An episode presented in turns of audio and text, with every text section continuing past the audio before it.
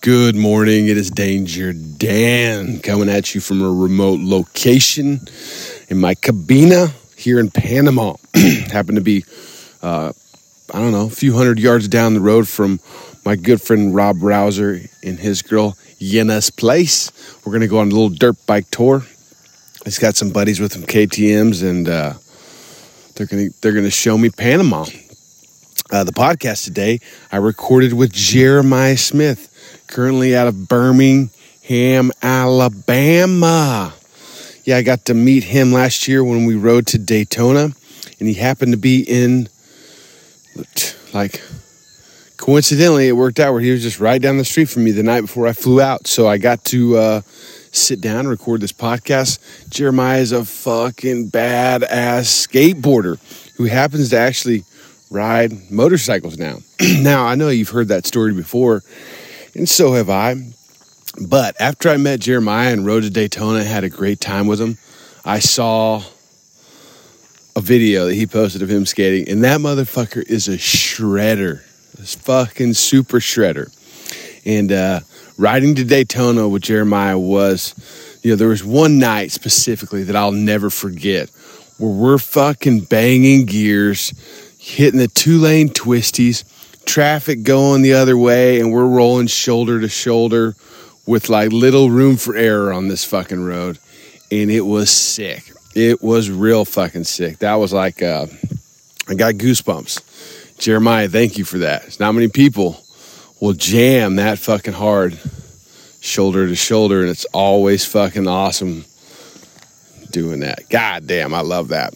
Anyways, Jeremiah, thank you for sitting down talking with me. Let's get into it.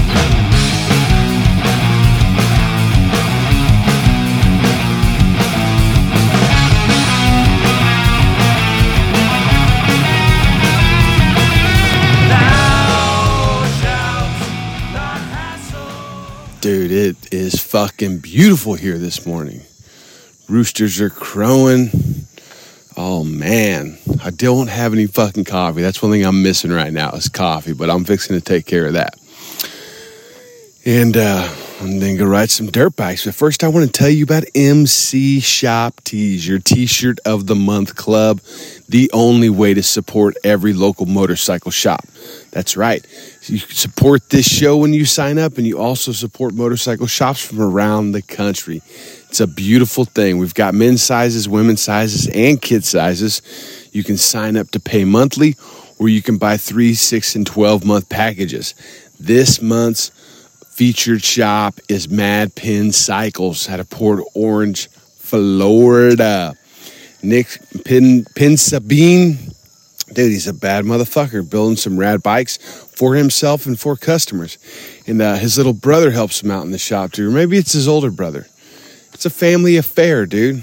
Uh, it's a rad shop, and i am looking forward to seeing Nick in Tennessee. So uh, the next month, not exactly sure. I got some shops lined out. I'm not sure who is gonna, which art's gonna come through, but I know Brian Helm went out to LA this weekend and got to shoot Power Plant. So hopefully we can line that one out in the next month or two, and Dude, we got giveaway clay coming up. We got some rad shops coming up. So go sign up MC Shop Tees. Once you see the artwork on the internet, it's too late to get the t-shirt. So sign up so you do not miss another month. Uh, another way you can support the show is go to dangerdanstalkshop.com and sign up to be a patron. Five bucks a month dude, I'd burn it up in gas easy, and then I get you a chance at winning a hundred dollar gift card to Lowbrow Customs. That's right, lowbrowcustoms.com has got all your chopper needs. Trust me, I know because, dude, I, I it takes it takes like daily routine maintenance to ride your chopper daily, and I know this because I've been riding my chopper daily for a long time now. I guess I haven't been here recently, but dude, Lowbrow Customs will keep you on the road. I use the Pan Am oil, 60 weight in my chopper, and I run Bates Bajas religiously. And I couldn't be more stoked with them. When you order from Lowbrow Customs, the shit shows up like the next fucking day or the day after that. Trust me, it shows up fast. So check them out and uh, sign up at Danger Dan's Talk Shop so you can have a chance at winning a hundred dollar gift card. Uh, we've given away a lot of rad shit on the show. Anything from knives made by Nick to motorcycles. I gave away a race bike, and a couple years ago, I gave away a trip to Nepal thanks to motorcyclesherpa.com. And we are going back in November. So go to motorcyclesherpa.com, check out all the information. They put on rad tours in Nepal and India and even Mongolia. We're going to go back to Nepal and do the Stairway to Heaven trip in November, the first two weeks in November.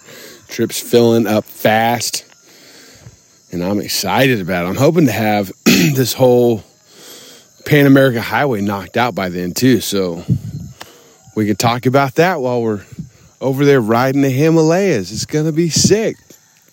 So, uh, we got some big events coming up, too. I'm fixing to fly back on Monday and and then drive to Tennessee for the Tennessee Motorcycle Music Revival. And if you haven't bought tickets, go to motorcyclesandmusic.com. Buy your ticket. Use Danger Dan at checkout. You'll get $15 off. And whoever rides the furthest to the event that uses Danger Dan to buy their ticket, I will give them their money back upon arrival. Pretty fucking sick, right? They're going to have flat track racing. They're going to do a hill climb. They got enduro trails opened up. Bill Dodge is having the Bling Cycles Invitational. Fucking music, live music, a bunch of it. A bunch of it. And I'm going to be doing a podcast every day to tell you what's happening each day. And uh, so that if you're there, you can listen to it each morning and figure out what you're going to do that day. And if you're not there, you can just hear about what you're missing. So, pretty rad situation. Uh, after Tennessee, what's next? May, June, June, March, April, May, June. You got Born Free in California. And then July 22nd, you got the Run to Raton Chop Wizard Invitational.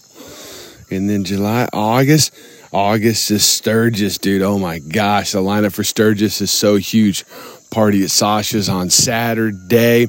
Chopper Magazine, FXR Bazo Show, is FXR Bazo Bazaar Show uh, at the Harley Footprint in Deadwood on Sunday, and then Flat Track Racing with Jeremy Prack and Flat Out Friday at the Jack Pine Gypsies. Thank you, Patrick. Um, yeah, Jack Pine Gypsies race track right off the highway. Jeremy will be be doing races Monday and Tuesday, and he's gonna do like a run what you brung class. Like he wants to see the choppers out there on the track. He called me up specifically and was like, "Hey, dude, I want you to run your fucking chopper out there." I'm like, "Fucking done, son. I'm on it." So come to the racetrack and I'll fucking throw dirt all over you while you try and keep up. And uh, let's see what else is happening. Ricky Bongos, he's having a wild Vegas party, I'm sure, somewhere, everywhere, all the time. Check him out, please. And then uh, August 26th, you got the FXR Bazaar and Choppers Magazine. Virginia City Roundup, dude. That's right. They've invited FXR builders, they've invited chopper builders, and they're having a fucking show and a rodeo in Virginia City, like an old timey western town in Nevada. It's gonna be sick as fuck. Do not miss out. You can ride a bull there. That's right, dude. Rodeo games and chopper show. Uh, September 10th is party at the Pen, Boise, Idaho put on by Chop Merchandise. And, uh, dude, fuck, there's a ton going on. And, uh, yeah, dude, let's get into this podcast with Jeremiah so I can go ride some dirt bikes.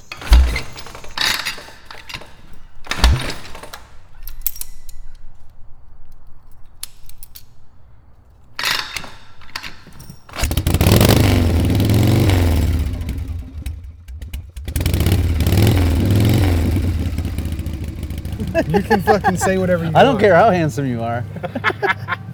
Oh, dude, so we're drinking my sister's beers at some Mexican restaurant. Jeremiah Smith in town from Birmingham.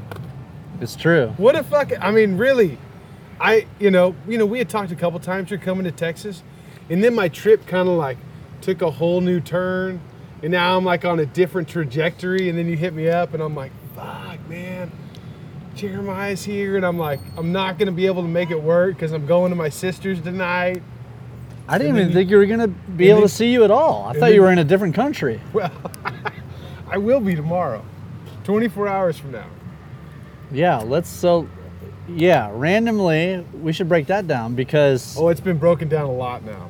well fuck. But even just that you happen to be your sister lives down the Yeah, street from the down the- hotel yeah. that I'm staying at in in Texas, McKinney. McKinney, Texas, and you're about to jump on a plane to Costa Rica 10 minutes from here tomorrow morning. And we just with happen like- to get this done. with like fucking I got tires. I got a battery kind of fucking hidden. I don't know. The logistics aren't real clear. I don't think you're supposed to travel with a battery, Well, there uh but you probably researched that. well there's yeah, it's, You're fun. I saw some numbers and I was like, "Oh, now it's I don't understand this these You're not even allowed to take a shitty ass vape into the air, let alone a fucking Harley Davidson battery. All right. So I didn't look real close. yeah, I could tell. But I'm going to get there early, you know. That's good though. Fuck it, man. The, the, uh, the really the one thing that I probably need to do something about tonight is I got a fuel pump, but it's from a used bike, so it smells like gas. Oh yeah, dude. I was wrapping. Isn't that the main thing wrap. you need to get down there too? Did you diagnose the whole situation before you left? Well, you know, I did. I have some people helping me out. yeah, But there's only so much you can do when the bike's, you know, thousands of miles away yeah, in a third world country, and it runs off. I mean, the, the problem with the bike right now is, is it's too smart for its own good. Yeah. You know, like it's just. I put on some tires it's not used to. That started one problem, and then I put in a battery. I I put in all the stuff I did to prepare for the trip has now bit me in the butt. really. Yeah, because I didn't go get a Harley battery. I didn't go get Harley fucking tires. Wow. And those are the things that are causing Wait, it knows what goddamn tires are on the fucking So thing? it's got speedo sensors and anti-lock brake sensors. So I think the tires I put on there are like a different ratio. So like one wheel spinning a little bit slower or faster than it would be if I had on the Anakee Wilds. yeah. So it's making it think that one tire's like spinning, like losing traction. Can't So you just then turn the ABS off on those things? Like, Well, it does that for me because of that. yeah, It turns that off. yeah, It takes out. I can't use any of the ride modes. The Yeah, 'cause- anti-lock brakes are gone. The traction control. It's it, and it, but it still goes 90. You know, Yeah. like it still goes faster than my shovel head and limp mode. Well, no shit. Yeah, we're fucking used to shovel heads, so God only knows. Mind blown. I mean, really, it's really. I think it was a blessing in disguise because if I would have been able to just go 120 whatever I wanted to, yeah, I might not have made it to Costa Rica in one piece because I would have. yeah. You're kind There was some close calls, you know, with in limp mode. So Yeah, you gotta reel it in a little bit down there. There's no rules for them, especially. dude, at one point You're on their turf. I'm going. I'm like going into El. This is my first time to ride. I try not to ride at night. Period. yeah, If I, I get to a point, I'm crossing the border late in El Salvador, and I'm like got an hour stretch to do at night. And going to the border, there's like a line of 18 wheelers coming, you know, at, at me, but they're all stopped. Well, the, I guess the people in the back got fed up, so then they cut over to the shoulder on the other side of me, and they're going down the shoulder, right? fuck. Well, then the guy behind him gets fed up. Now they're passing each other on the shoulder in my lane. So then there's like, oh, and then the guy oh. passing the dude on the shoulder in my lane coming at me tries to get over on the shoulder, but there's a dude like riding a tuk tuk. So he can't get all the way over. Oh, so no, like a tuk-tuk a man. tuk-tuk, an 18 wheeler, me, and then a line of 18 wheelers. So I'm like, no fucking way, dude. Yeah, and you're solo. Yeah. It's not like if you wipe out, someone's there to save your ass. Really. You know, that was probably the biggest handicap in the whole Central America gauntlet was being solo. Like just having to leave my bike outside and just you know, coming outside going, well, is it going to be there? You know? Yeah. What's missing? Are the bags open? No You know? shit. Is the Do you have a bike way to lock it down? Like the bags and shit? No. Fuck, that's stressful. Even my, even you know, even my shitty ass Dyna over there. I'm like, I got a little lock I can bring with me. Well, I got a fork lock too. I'm sure your bike has a I bet fork it would lock. be easier for them to just start your Toyota up and leave. I know. I thought about that. I thought about that. Like the whole kit, the whole kit's in there. Just fucking rip the steering They're column not out. to take the bike. Dude, I'm from Chicago. I think about all kinds of shit like that. Well, see, and that's the thing. People worry about like Mexico and third world countries, but you know, there's places in America that, Put that shit to shame. yeah. So yeah, you you lived in Chicago before Birmingham. Yeah. Well, you want to start there or you want to start at the very beginning? Let's start at the very beginning, dude. I was born in Santa Cruz, California. Oh wow, Yeah. Yeah. and that's up north. It's well, kind central. of, yeah. yeah, it's the Monterey Peninsula. Okay. So I was born in Santa Cruz and I lived in a little tiny town called Bonny Doon, which is in the Santa Cruz Mountains. And then I lived in Boulder Creek for a long time up until middle school. Sick. Did you ride dirt bikes up there? Man, I was too poor. Yeah. could, we couldn't afford dirt bikes. I rode my friends' dirt bikes. Yeah. Well, that's. I didn't ask if you had one. Did you ride? Well, that's Yeah. fucking riding country, California, dude. Yeah, man. But I was young, right? And I didn't really have, you know, I grew up, we grew up on 98 acres in a in That's a not double poor. wide trailer that wasn't ours, you know. Like Okay. we, I didn't have friends that really had like sweet dirt bikes where we were gearing up and going. It was like, you know, some Pee Wee 50s that we just Yeah. putted around on. So two, two up on them. yeah, I found skateboarding up there. You know, like my dad uh, gave me a skateboard when I was 10 years old. What year was that? uh, 1995. I was born in 85. So that was when skateboarding wasn't cool. It was like on the verge of like.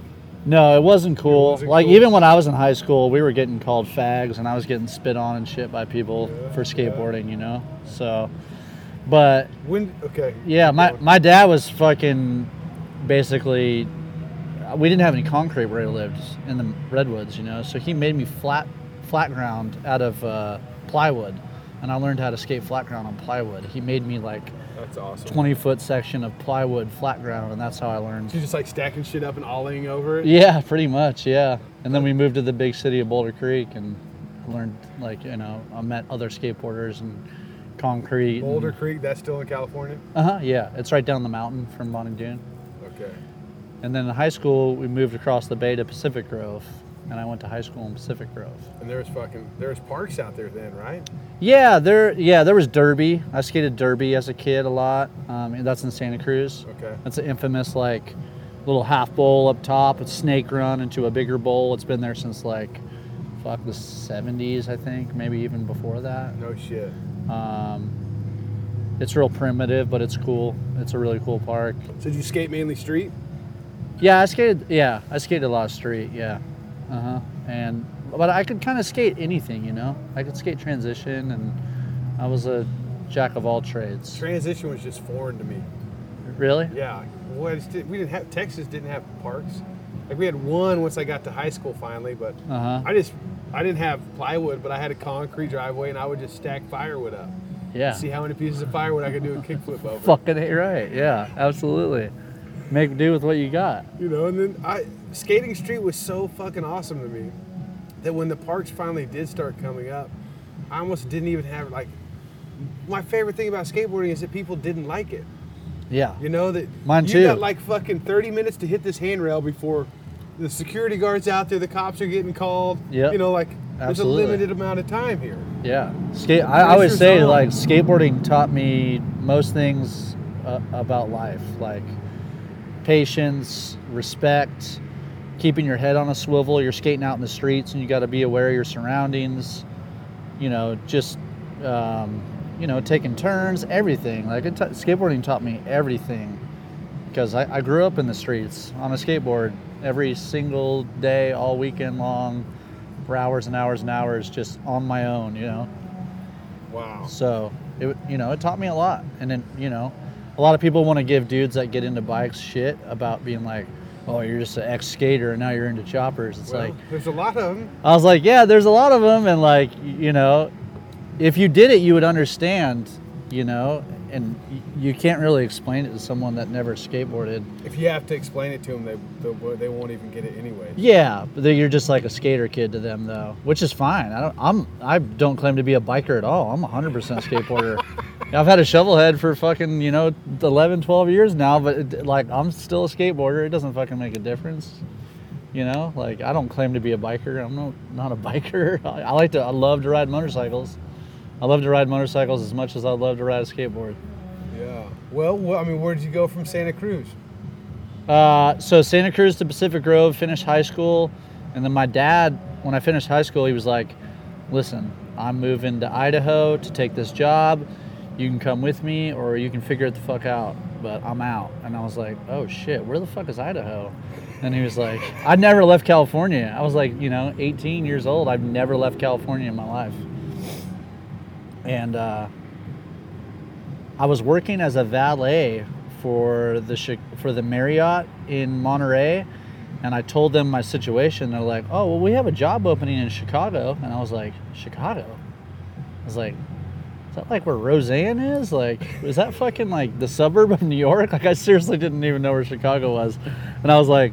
They're like, well, we'll set you up with a place to live. You'll be a valet manager out there. There's already two managers that are heading out there. One of them's from here. And I was like, Chicago. Okay, I can do that. Uh, let me go to the library.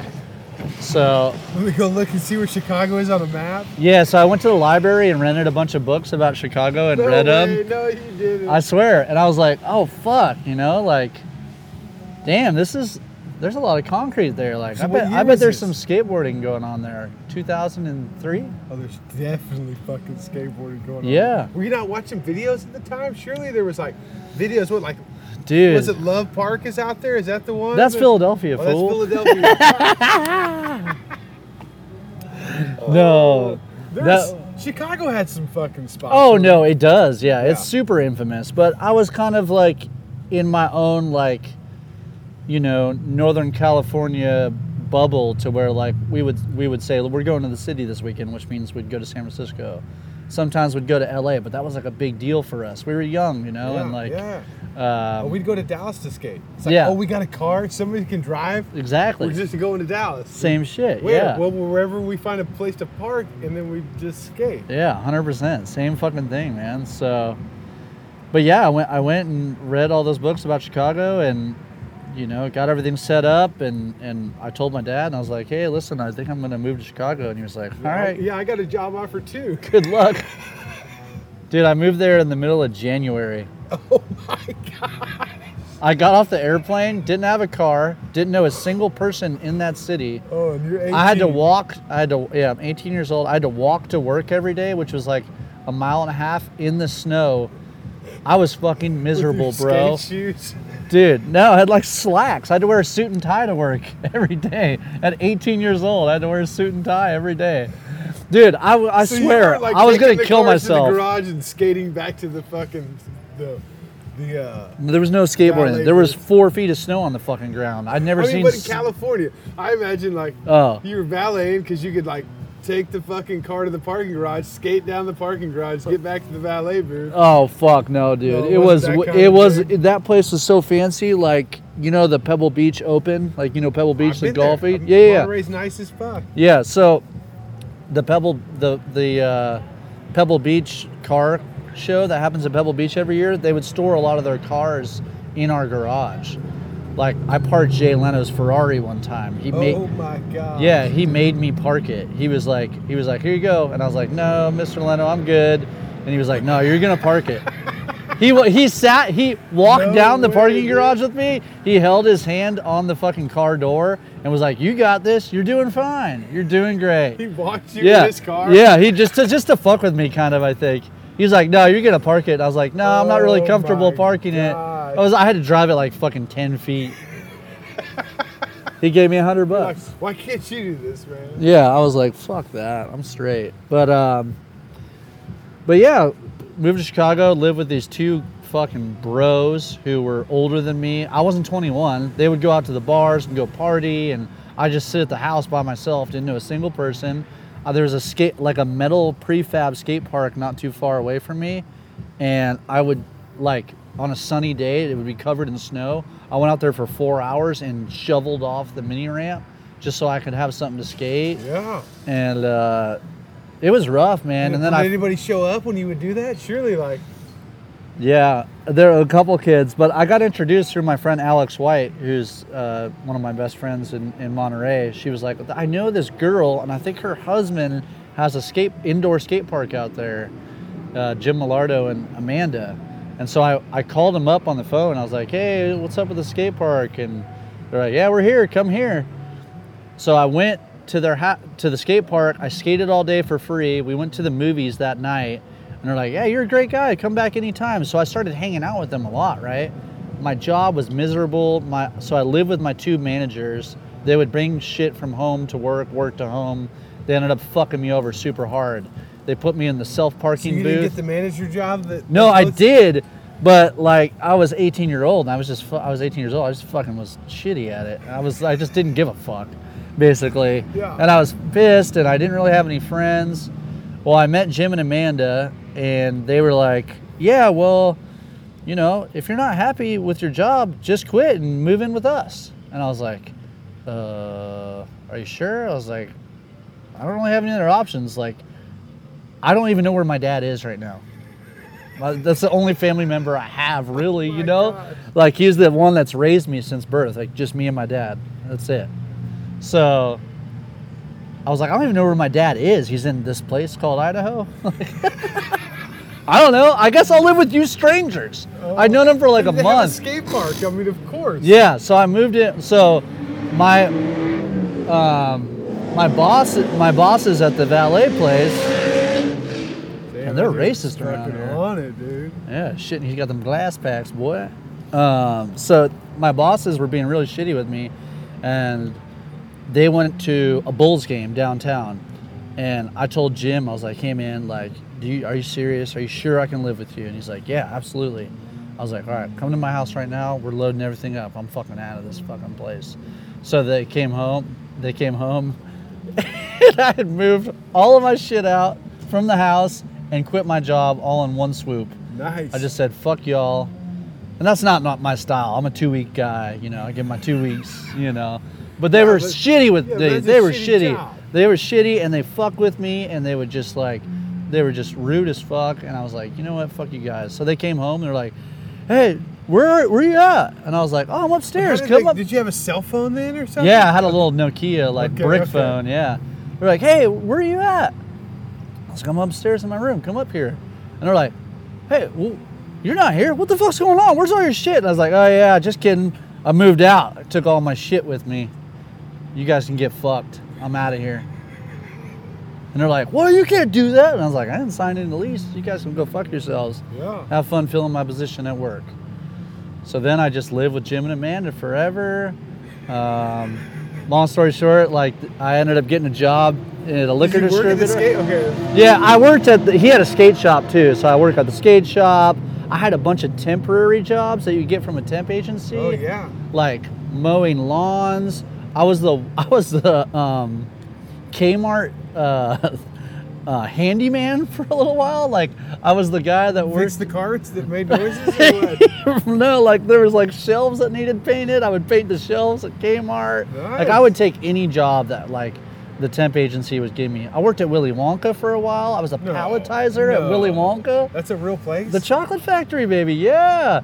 It's not what you think. It's a bunch of Hispanic no. people, and there's a crazy machine that comes down, and you have to separate all the candy, and it's super high pace and super stressful. And there's like There's 65 still year old short little, people around everywhere. Oh, there's short little Mexican ladies around everywhere that are like 65 years old, and they're like out stacking me. I'm like 19 years old. at This one, they're just like taking candy and stacking it and making pallets, and then the pallet, the, the forklift drivers coming over and putting them on trucks, and I'm like, oh, oh, the candy's going by so fast, and like you would get fucking yelled at or written up if the candy went by too fast, because you had to, you know, you had to keep pace. Yeah. it was fucking hardcore. people want um, their candy, dude. So I had all kinds of fucking crazy jobs.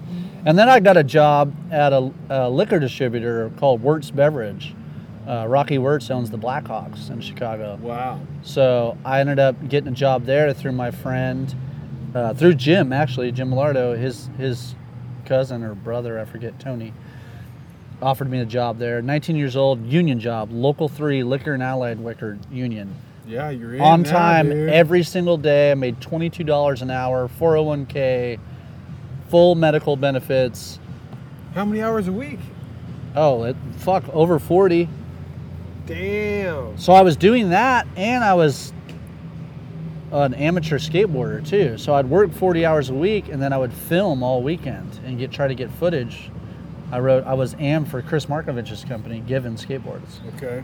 So we were filming for a part. I was on Vox shoes and Destructo, and I had all these sponsors, and You you know, I wasn't shit. pro or anything, but I was trying to get them footage and Yeah. earn my keep, you know. So I'd work 40 hours, 50 hours a week, and then get fucking footage on the weekends. It was a lot.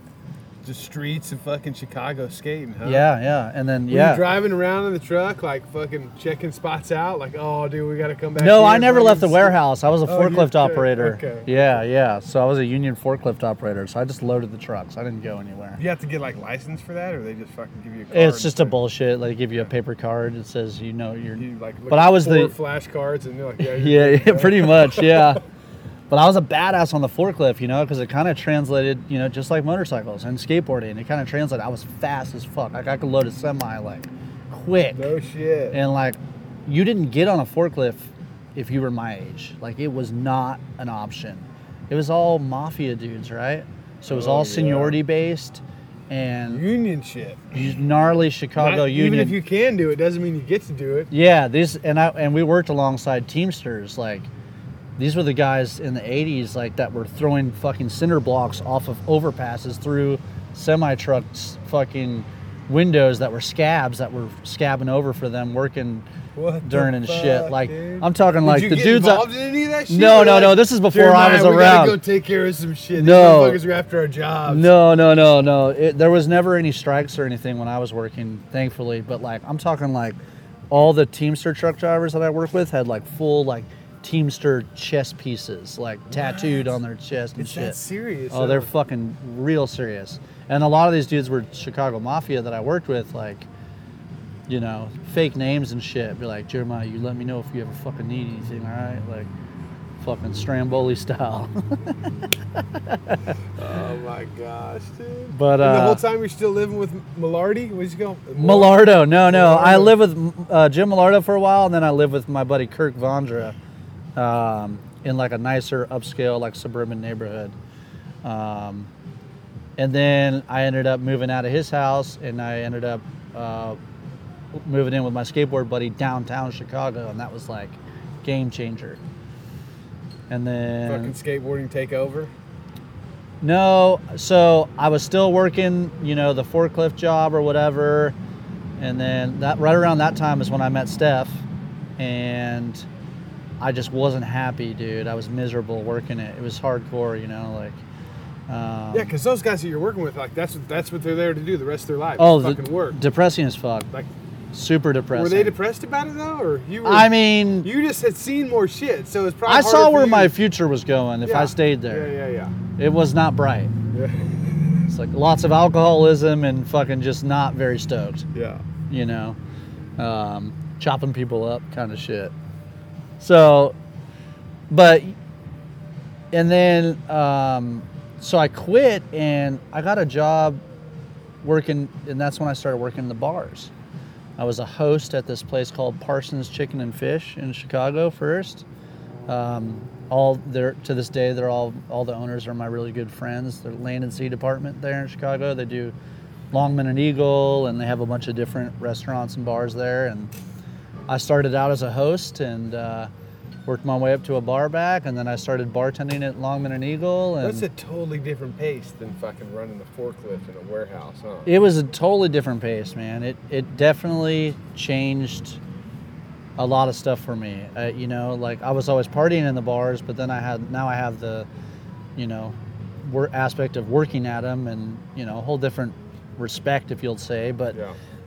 Again, that fucking shit takes a toll on your lifestyle, and it fucking it beats your ass up staying out. Bars are open till four in the morning in Chicago. You know, Oh my god. You're not getting home until the sun comes up at least, and that's if you just don't go party to the 24-hour spot. So it's a rough lifestyle. Um, it just, you know, it it's one of those things where you're either fully committed or you're not, and I just. I, I, there was nothing going for me at, at the end of the day, so Well, surely with all this working, you were like, dude, I can buy a fucking shovel head. Man, I didn't know. I- You, well, you know how I got my shovel head, right? Do you know that story? No. Well, I guess we haven't gotten there yet.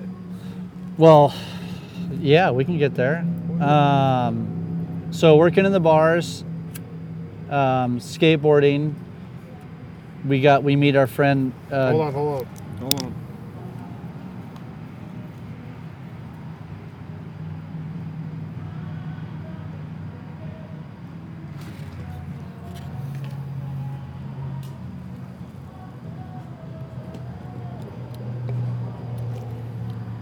I don't think these guys give a shit at all.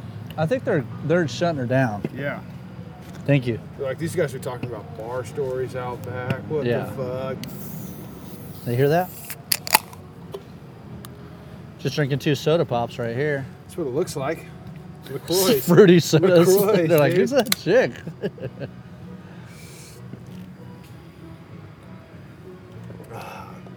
So you're in Chicago working in the bars there still?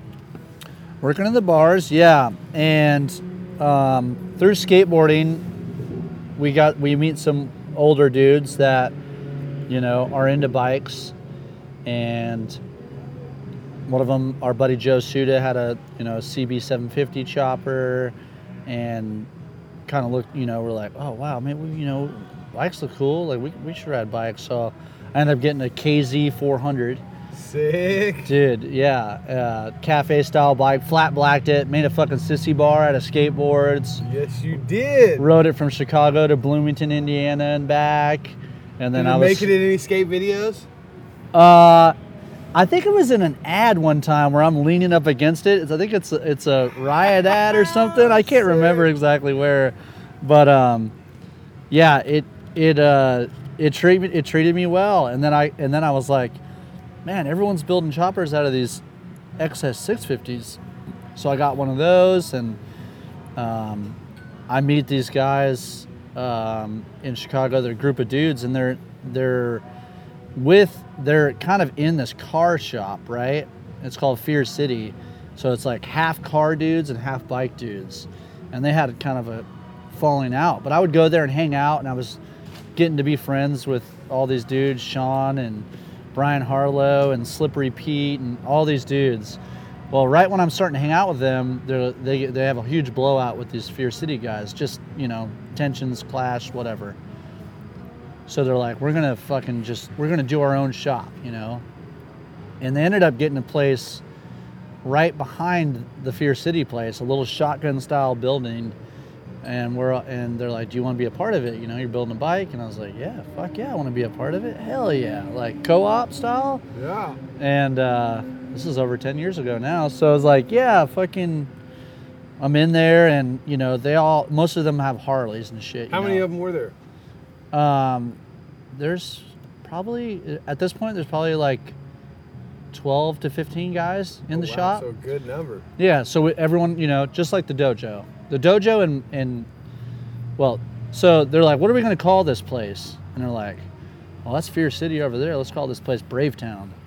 So, as a joke, you know, but it stuck. So then we became Brave Town, and uh, I learned everything that I could ever learn about a motorcycle in that place. You know, from all my friends in there. That's so awesome. So.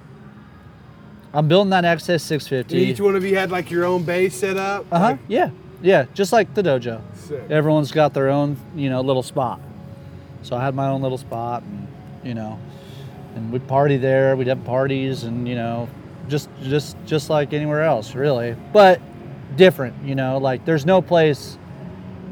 No one's gonna tell me to this day that there's any place like the dojo or Bravetown. They're the only two shops that I can think of in the country, if not even in other countries, that are like that. They are that unique. They are that group of friends that ride 80 miles an hour, touching elbows, work together, party together, travel together. Dojo and Bravetown are, so fucking awesome. and we started at the same time. Oh, really? Yeah, yeah, we started at the same time. Um, so Were you guys aware of each other at the beginning? we weren't aware, man, and we weren't aware. And uh, the funny thing was, uh, you know, through through all the Bravetown dudes, you know, we start going to Milwaukee and partying, and I meet Warren and Scott and Bacon, and you know, become friends with all of them, and uh, you know, the Shed guys. The Shed's a really another tight sh- shop up there. Um, That's But- the one in Milwaukee, right? Yeah. It's fucking big now. Yeah, yeah, yeah. Exactly. Yep. But uh, Warren hits me up and he's like, "Hey, we're riding to to California. You know, you you want to ride with me?" I'm like, "Yeah, fuck yeah." So you know, a couple weeks later, you know, at this point, I have an XS 750 shaft drive three cylinder cafe racer style like ridiculous. It looks like the goose. Like fucking, it's insane. I bought it from this crazy man you named loved it, Stan. right? I loved it. Knew everything about it? No, No. barely knew anything about it. barely knew shit about it. Didn't know shit about it. Yeah. So Warren's like, "Ah, I'll be at your house at six in the morning." He's like, "We're meeting these guys. Uh, they're called the Haints, and we're meeting them in Allison, Arkansas." I was like, "Well, whatever. Cool. Sounds good." So me and Warren, sun up to sundown, Chicago to Allison, Arkansas, and uh, we just smoking it, like riding super fast. And uh, it was the first fucking my first real trip on a motorcycle like that far. Yeah. I was nervous. I was like, "We're going all the way to California," and Warren's just like, "Just think of it like this, Jeremiah." He's like, "We're just getting to the next gas stop." Yeah. That's it. exactly. And that like fucking always stuck with me. You know, Yeah, I was like, good. it was like, we're just going gas stop to gas Hey, stop. it's just down the road. yep. Just down the road. Yeah, yeah. Then eventually you're way the fuck down the road, motherfucker.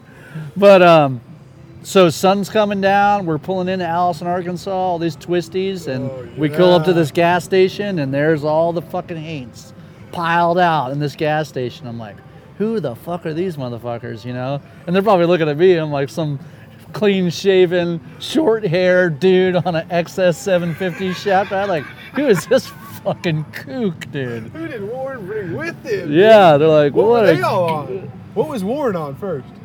Warren was on his big 93 inch uh, cone shovel head that he had that had like the sparkly peanut tank and bunny ears, I think. Okay. Uh, big king and queen seat.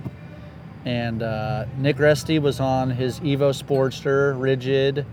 Um, a couple other sporties. I can't really remember. I have to look back at the photos. I don't think anything. Were you taking photos at this time? Dude, yeah, I have all the photos on my Facebook, believe it or not. yeah, they're actually pretty sweet. So you were posting photos back then? Um, you just I was not. later? No, this is way before Instagram. Okay, yeah. Um, so yeah, I was just uploading them to Facebook and shit. I think. But yeah, you were up at that time. But I had like a little point and shoot camera like this, like we all had them. you Yeah, know, yeah. just bop bop bop bop bop. Yeah. But I mean, at that time, you were uploading. uh, Facebook during the was- trip, Yeah. Well, I mean, like, at like, you didn't upload them like years later. Like, no, no, no. Like when I got back. yeah, yeah, Yeah. that's cool. Uh huh. For sure. Yeah, yeah. So, you know, we all fucking, we all, you know, shake hands. Hey, how you doing? Great, great. And it was just like instant, like, what the fuck's up? We're homies. Let's do this. There was no awkwardness or like just hugs and high fives. And we're on the road and we're riding to California. We're riding to Born Free 2, I think it was, was the final destination, you That's know? awesome. So Did you guys get a spot that night, or did you keep going? we got a spot that night in Arkansas, and You guys camping, or did you get a hotel? we camped every single night. Every single night, yeah, camped.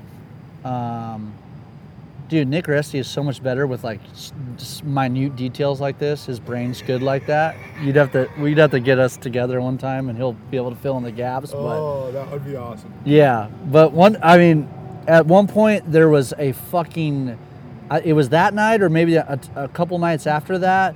There was a legitimate tornado that went by, like a like not a big tornado, but a legitimate tornado went by our campsite and like threw our fucking tents across, and we're like we were legitimately scared, like we were all bundled up in one tent, like about to. We went outside and our tents were fucking in the in the lake and shit, like Oh, it was yeah. fucked. You guys went through Tornado Alley after Arkansas. I mean, yeah, through Oklahoma and shit. dude up in the yeah it was insane yeah and uh so yeah i mean fuck this you know we could do a whole podcast on that trip alone. Just the stories were endless. Long story short get to the mojave desert on my three cylinder xs 750 and i'm like i better check the oil on this thing. It's like one gas stop you know? Stan the guy that sold it to me like just make sure you check the oil you know every so often. So i checked the oil. Fucking bone dry baby just like kind of your story right and i'm like oh no that's not good and they're like well all you can do is fill it up and hope for the best well i filled that motherfucker up got on the highway cruising i'm like ah, it's a little ticky you know tick tick tick tick tick tick i'm like yeah maybe just the valves whatever you know maybe it's you know we're out here the was getting used to oil again. yeah, yeah, maybe it's feeling in. So I'm leading the pack with I don't know who was up there with me. I think Nick maybe or someone. You know, we got J Body, Brandon, Creighton behind us, a bunch of dudes like right, and we're fucking Dwayne. We're fucking. I'm like, all right, pass the semi. It's a two lane. We're in the right lane, left lane. Pass the semi. Boom! The fucking cases blow out of my fucking shaft drive of shit. Locks up the rear tire, spews oil all over everyone behind us. Like they're covered in oil, they can't even see. We're passing a semi. My rear wheel locked up. And I shit you not, dude. I was underneath that fucking semi. Like my shoulder was touching that fucking trailer. Oh my fucking Like word. like underneath it style. Like it was fucked. Semi blows by, wow, pull it over. At this point, I pull over and I'm like, I'm pretty sure I have a warrant in California from a fist fight that I got in when I was visiting a Yeah. few a few months back, or like maybe like a year or two back, because I never showed up to my court date. Um, and I was like, I gotta get off the road. I'm stressing. I'm like, I, I have a warrant. We're in California. They're gonna cops are gonna come here. They're gonna pick me up. I'm gonna go to jail. I was like, we gotta low, we're low key. We gotta be low key. So I called AAA on the side of the road. I'm like, hey, my bike is here. You guys gotta pick it up. I can't be on the side of the road. They're like, what? way. Yeah, the, the truck driver's like, all right, I guess I'll see you at the next stop. So I'm fucking, I get all my shit off my bike and I sit on J Body's bike, on the back of J Body's bike for like 20 miles to the next rest area. All my shit in between him and all his shit behind me, nuts to butts, dude. All the way, like, just like, fuck, leave my fucking bike on the side of the road. We're 100, Michael, 100 miles from Bacon's house in Apple Valley. Okay. So Bacon lived in Apple Valley at the time, where negotiable Tim ended up moving Okay. eventually. Okay. So that was supposed to be that was going to be our first stop. You know, we're going to see you know Bacon and Apple Valley, and then we're going to go to L.A. and go to Born Free and all that. Blah blah blah. So the truck shows up with my bike, and I'm like, hell yeah, flatbed's here. I'm jumping in with him, boys. It was 100 miles exactly to Bacon's house, so I got a free tow No all the way to. Bacon's house. Unloaded my bike at Bacon's house, and I never saw it I again. was gonna say you never saw that bike again. huh? Well, funny side story is Bacon moved out of that house. Negotiable Tim moved in, and I'd known I've kn- at this point years have gone by, right? Well, I- and I know Negotiable Tim, I know Bacon, and Negotiable Tim calls me up one day and he's like, "Hey Jeremiah, uh, what do you want to do with this Exodus 750 that's sitting here?" I'm like, "Fuck Tim, I don't know. Like, what it." Fuck, you want me to get it out of there? Like, what's that? No, no, no, fuck that. He's like, I got some guy that wants it. And I'm like, I'm like, well, he can fucking have it, bro. Like, that's a done deal. Sell it to him, was, at this point, I already had my shovel head. I was like, he could have it. He's like, all right, all right. I was like, I have the title here. You want the title? He's like, fuck no, I don't want the title. I was like, I was like, I could easily mail this shit to you. All right, whatever. You don't want it. So I don't think anything about it. And then Born Free Six, we ride our bikes out there. Hold on. What? Wait a second. But uh, uh, what happened to you at Bacon's house? I'm, I'm getting to Okay, it. I'm getting okay, to it. Getting okay. to it. So at Born Free Six, I'm out to at Born Free and I see Tim. Tim's like, "Hey Jeremiah, how the fuck you doing, man?" Well, he's like, "Hey, I got something for you. I got something for you." And I open my hand and he pops just a bunch of just random pills in there in my hand, and I was like, "Oh, well, thanks, Tim. What are these?" He's like, "That's for the bike," and I was like, "Okay." What are these fucking things? ah, you know, just a little bit of this and that. And I was like, all right, thanks, Tim. I was like, what, what'd you get for it? The bike. He's like, oh yeah, this kid's dad, he owned a uh, Italian restaurant. I traded him four plates of mostaccioli, big fucking plates of mostaccioli for that bike. I was like, so you traded the motorcycle for mostaccioli? He negotiated. You nego- yeah, okay, negotiated. Correct, correct terminology there. Negotiated. Yes, you're correct. Um, so that yeah, somehow you got some pills for the pasta. yeah. I, get, I think I handed those pills right back to him. I wasn't about to fucking go down that road. No, thank you. But I love Tim. He's Oh, a I fucking great dude. love Tim. Yeah. So, um, and then yeah, then we hung out in Born Free too, and Well, then how I- did you get to Born Free 2 from Bacon's? You just roll with Bacon? You get a bike? Did you roll a J body? Uh, me and this kid Cody Davidson, we we rolled in Bacon's truck. We took he had an old truck at the time. I don't even know what the fuck it was, but we just drove around everywhere and just hung out and yeah, just partied. And then I just flew home. Perfect. Yeah, Perfect. yeah. Um, but when I was building that XS 650, you're talking about earlier. We are talking about like, you know, how I got my shovel head. My aunt Kinky, uh, who lives in Boulder Creek, I was visiting Northern California when I lived in Chicago, and she goes, "Oh, your dad told me that you're getting into motorcycles and this, that, and the other." And I was like, "Yeah, I'm hanging out with these dudes. Like, I'm building a chopper. It's a it's a XS 650." She's like, "Oh, that's cool." She's like, "Well, you know, I, I got your uncle Jimmy's shovel head," and I was like, "Oh, actually, no, I didn't know that." I remember always being around bikers when I was a kid, like a little kid. Like I would bartend these parties, you know, and there was always Like family parties? yeah, like motorcycles around, and I would, you know, I would, you know, my uncles would take me for rides on bikes, and but I didn't think anything about that. Skateboarding was my life. I didn't give a fuck about motorcycles, and I kind of wanted to leave that poor, trashy lifestyle. Yeah. Like, you know, eh, not like we were fucking like just broke down poor, or trashy, but I was like, I just didn't, you know, I wanted to be out of the Santa Cruz Mountains and just, you know, I wanted to try to like make a name for myself on a skateboard and, you know, all that fell apart. And then I found motorcycles. but she was like, hey, so, you know, when I die, I want you to have Uncle Jimmy Shovelhead. I was like, holy shit, wow, thank you very much. Like, I, that means a lot to me. So I go back to Bravetown and I tell them, I was like, damn, fucking Kinky's got my Uncle Jimmy Shovelhead, all that shit. They're like, oh, that's crazy, yeah. I was like, yeah, one day, you know, I'll probably get it or whatever. I'm not too worried about it. I got this SX650. I'm stoked, like, you know. So a couple months later, she calls me up. She's like, she calls me Jazz, you know, my family calls me Jazz. She's like, Jazz, I have um the Shovelhead. I, I want you to have it. And I was like, oh, fuck. Like, are you dying? Because that's what she told me. So what the fuck's going on? Like, are you dying? She's like, no, no, no, I'm not dying. She's like, you rode on this bike before you were born. I was like, what do you mean? She's like, your uncle Jimmy used to give your mother rides to the hospital when she was pregnant with you on this bike.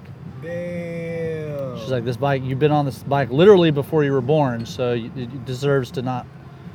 It was almost like a shrine to her, right? Like she's, she's a badass bitch. Like she put the whole thing together after he died. So he was killed on that bike in 1988. Holy shit. Yeah, so he he got ran over by a semi riding from California to New York. He was going back to Laconia to visit his sister, and he got ran over in New York City. And then he was buried in Laconia, and then uh, she brought the shovelhead back to Northern California, and she pieced it back together. And but it, oh, it killed her to work on it, you know. Fuck yeah. Yeah, so kind of just sat in the corner and remained a shrine, and then she gave it to me, and then I got her running. That's fucking awesome. Yeah, yeah. And actually, the very first time I ever rode it was in Birmingham. Did you ride it out to her? I did for Born Free Six when Bobby the Leg rode his bike to. He was an invited builder, and he rode his. He was the first dude to ever ride his actual invited bike builder to the show. No shit. Uh huh. So we, all, me, him, Kirpius, Josh Sebastian, um, Fowler, Bobby the Leg. Yeah, Now Bobby the Leg is Bobby that was in Daytona with us last year, right? correct. Okay. Yes, that's Bobby the Leg. He's been a huge. He's taught me a million things. Just super talented. He's One of my best friends. He he's. I met him in Chicago. Yes. Okay. So he's part time in Chicago, part time in in Nashville now. Okay. Trying to be full time in Nashville. Yeah, yeah, I've seen that. Yeah, yeah. Uh huh. Oh Damn. So man. you got- So what did you, what did Kiki say to you when you wrote it out there to her? well, Did she lose it? you saw my. Um, should we pause? Did they lock their keys in their car and set the alarm off trying to get their keys out of the car? That would just be terribly embarrassing if it's the case. Okay, they got it. We're back on board. Dude, I was going to say, we could easily go fix this situation. Just break one of those windows. there. Yeah, it's easy for you. You're about to jump the country. My fucking Toyota Tacoma's sitting across the street with my Dyna in it. They're like, that looks like that could be that guy's. Oh my gosh, you're right. Um, no, yeah. So I wrote, I, you know, you saw my bike last year when we rode to Daytona. Um, I had a portrait of Uncle Jimmy painted on the tank. So yeah, I wrote it. I wrote it. You know, we rode it from Chicago to Northern California, and she got to see it. And we, we, you know, we went up and saw her and hung out for the day. And That's she awesome. lives up a dirt road in the woods, off grid, no electricity, no running water. You got to cross a literal river. You can only get to her house by four wheel drive vehicle. And Or a chopper? you no, can't you can't get there take on the chopper. choppers? No. No, parked them at the bottom of the hill. Yeah, Whoa. yeah, yeah. That's fucking gnarly. She's up there in the woods. I'm actually, so we're about to go there again. That's I'm- where you're going bring- back to. Yeah, I'm bringing Sam next week. That's awesome. Yeah, next week. Well, not this coming week, but yeah. Riding to the Death Traps party. That's fucking. Oh no. Oh no. Has he got a? He does. He's trying to break into this motherfucker. How did they turn it off a minute ago? If the keys are still in it, I don't know, man. I think this. I think they're fucking with us now. No. We might have to finish this in the hotel room.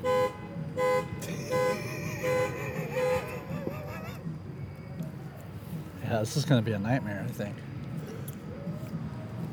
We should call the cops on them. I should go break that window.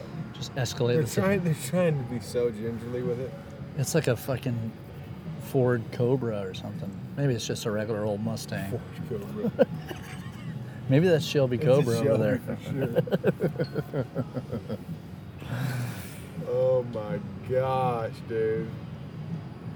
So, didn't you say you and Stephanie like fucking packed it up and moved into an RV and like traveled around for a while? Yeah, that's when we left Chicago. Yeah. That's when you left Chicago. Yeah, in 2015 we bought a. Well, 2014 we bought a 14 foot Midas Frolic camper trailer, and me and all of my friends really helped me rebuild the whole inside of it. And we bought a diesel van, a Oh six. shit! You had a van to haul it with? Yeah, we had a 6.0 diesel van that we did the EGR delete kit on. Damn. Installed a, a winch in the front of it, and that pulled my shovel head up inside of the van. Dude, I was wondering how the shovel head made it through that, but you had the van to stick the shovel head in, sleep in the camper. Uh huh. Yep. Yeah, we were dialed in, and we traveled the country for just under two years, No about 18 months. Yeah. about 18 months. So we did about 46 states in two years and just worked odd jobs along the way.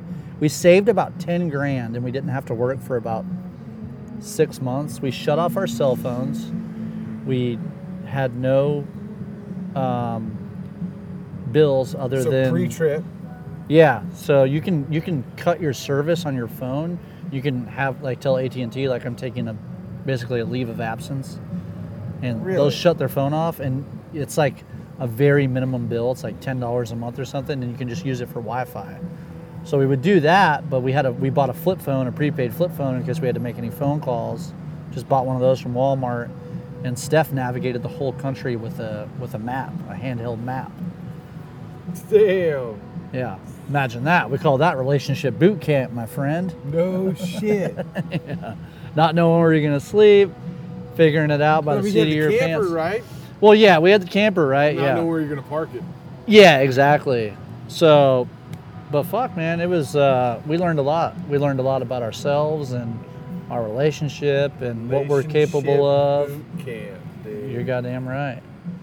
So did you guys? I mean, what did you guys? Did you guys like have marks on the map? or like, hey, we want to go to these places. Kind of, yeah. It was all kind of based around friends. Mhm. But like, we're gonna go just see friends because the whole point of leaving Chicago was to find a new place to live. Okay. and we went all the way to Maine and all the way to California and You just checked out the whole fucking country. yeah, everywhere pretty much. There's a few, you know, there's a few states we didn't do like, you know, we didn't go up to Oregon or Idaho. You didn't go back up there and find your dad. No, he was back in California at this point. Oh, yeah. This motherfucker. We, we really just need to go break the window. We don't feel sorry for him. yeah, you clearly don't look like you feel sorry for him. I'm Jimmy. I've gotten into my car many a times. but that's a new car. Yeah, that's true. What he needs is a wedge. You know, you just hammer a wedge in the door. Or the inflatable kind, right? You can inflate them, where you Yeah, blow them up. Probably the safe way to do. I just make, get a wedge out of wood. Fucking hammer that motherfucker in there. then you get a coat hanger. You put that hook on it, and you sharpen the hook, and then pull that lock up. Ugh. I've done this before. Maybe not on a Shelby Cobra. Yeah, were these all your cars? Yeah. Or were these cars you were fucking boosting, brother? Oh my gosh. Dude, call AAA. They're good at it. Right? You've got experience with that. Dude, AAA. If you don't have AAA on a trip, you're blowing it.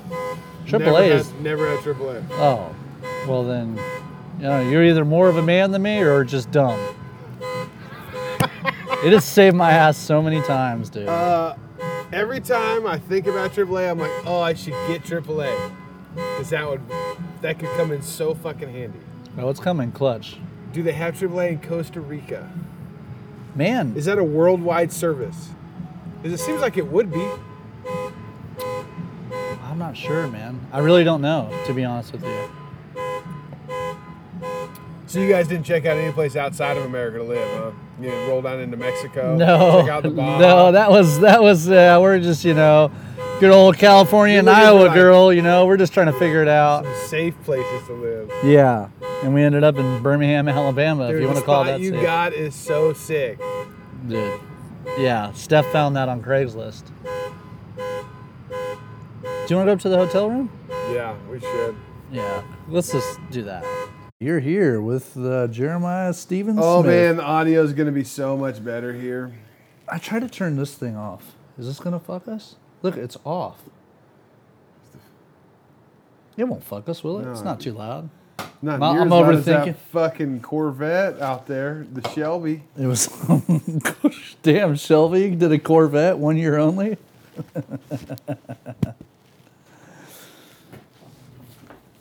Oh yeah, here we go. Now we're in business. That's better. Yeah. I was gonna get comfortable up there.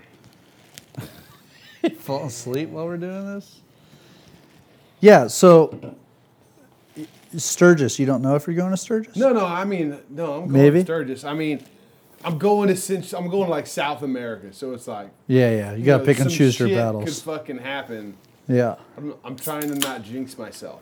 No, you're gonna Yeah. be fine. No, I'm I'm uh, emceeing a show for Choppers Magazine on Sunday, and then fucking Jeremy is throwing a party at Sasha's on Saturday. They're doing flat out Friday races Monday and Tuesday. Pat Sportster shows on Tuesday In in Sturgis. okay, this will be my first time ever going to Sturgis. You've never and, been to Sturgis? and guess why I'm going? It's so sick, dude. Why? Michael Lichter called me the other day and asked me to bring my photos to his show. Oh, sick, dude. So So while you're doing the fucking my, uh, Michael Lichter party on Sunday, we'll be fucking partying at the Chopper show. is that at the Buffalo Chip? Nope. No, that's where Lichter's show is. No, no, I know that. I didn't know where the Chopper Show was. Yeah, no, it's at uh in Well, I'm, I'm going to try to do it all Good. because I've never You been. can. Yeah, I don't think I really have any obligations. Well, that's sick, dude. Yeah, I'm stoked. So So your your art will be in there all week long. yeah, I think I'll be there all week. Sick, Yeah. dude. This is gonna be a good year. Yeah, man, I'm pretty What's excited. the theme? What's his theme this year? I can't remember. Um, I don't know if I'm allowed to tell you. I'm just kidding. It's called Emerging Virgin, and it's like emerging artists that have never been heard of or seen. Emergent Virgin. That's it. You got it. You got it. You got it. When he told me, he's like, "Don't be offended by this, um, by the name of it." He's like. "It's just." I was like, "Why would I be offended?" He's like, "It's called Emergent Virgin, and it's all artists and bike builders that have never really been heard of before. So it's like you know, under the radar people." And I was like, Sick. "All right, sweet, thanks. Like I'm stoked. You know, whatever." Yeah, I've been heard of. I guess, yeah. So, I'm no, I'm very grateful. Well, that's rad. How long have you known Michael? I've known Michael since the the very first time that we went to Daytona 10, 10 years ago, about now, in 2012. Uh, he, when Larry Pierce was alive, we did a shoot um, where we were all, me, Warren, Larry Pierce, Nick, and all the dudes were riding bikes, and Michael did a shoot with all of us. You guys doing the loop or something? I think yes, yeah, we're doing the loop. Yeah, And that's yep. that's what you do. Yeah, the loop. Exactly. Yeah, yeah. We were out, you know, kind of in the wilderness for a while, and then came back around. That's yeah. the loop. Yep. That's rad.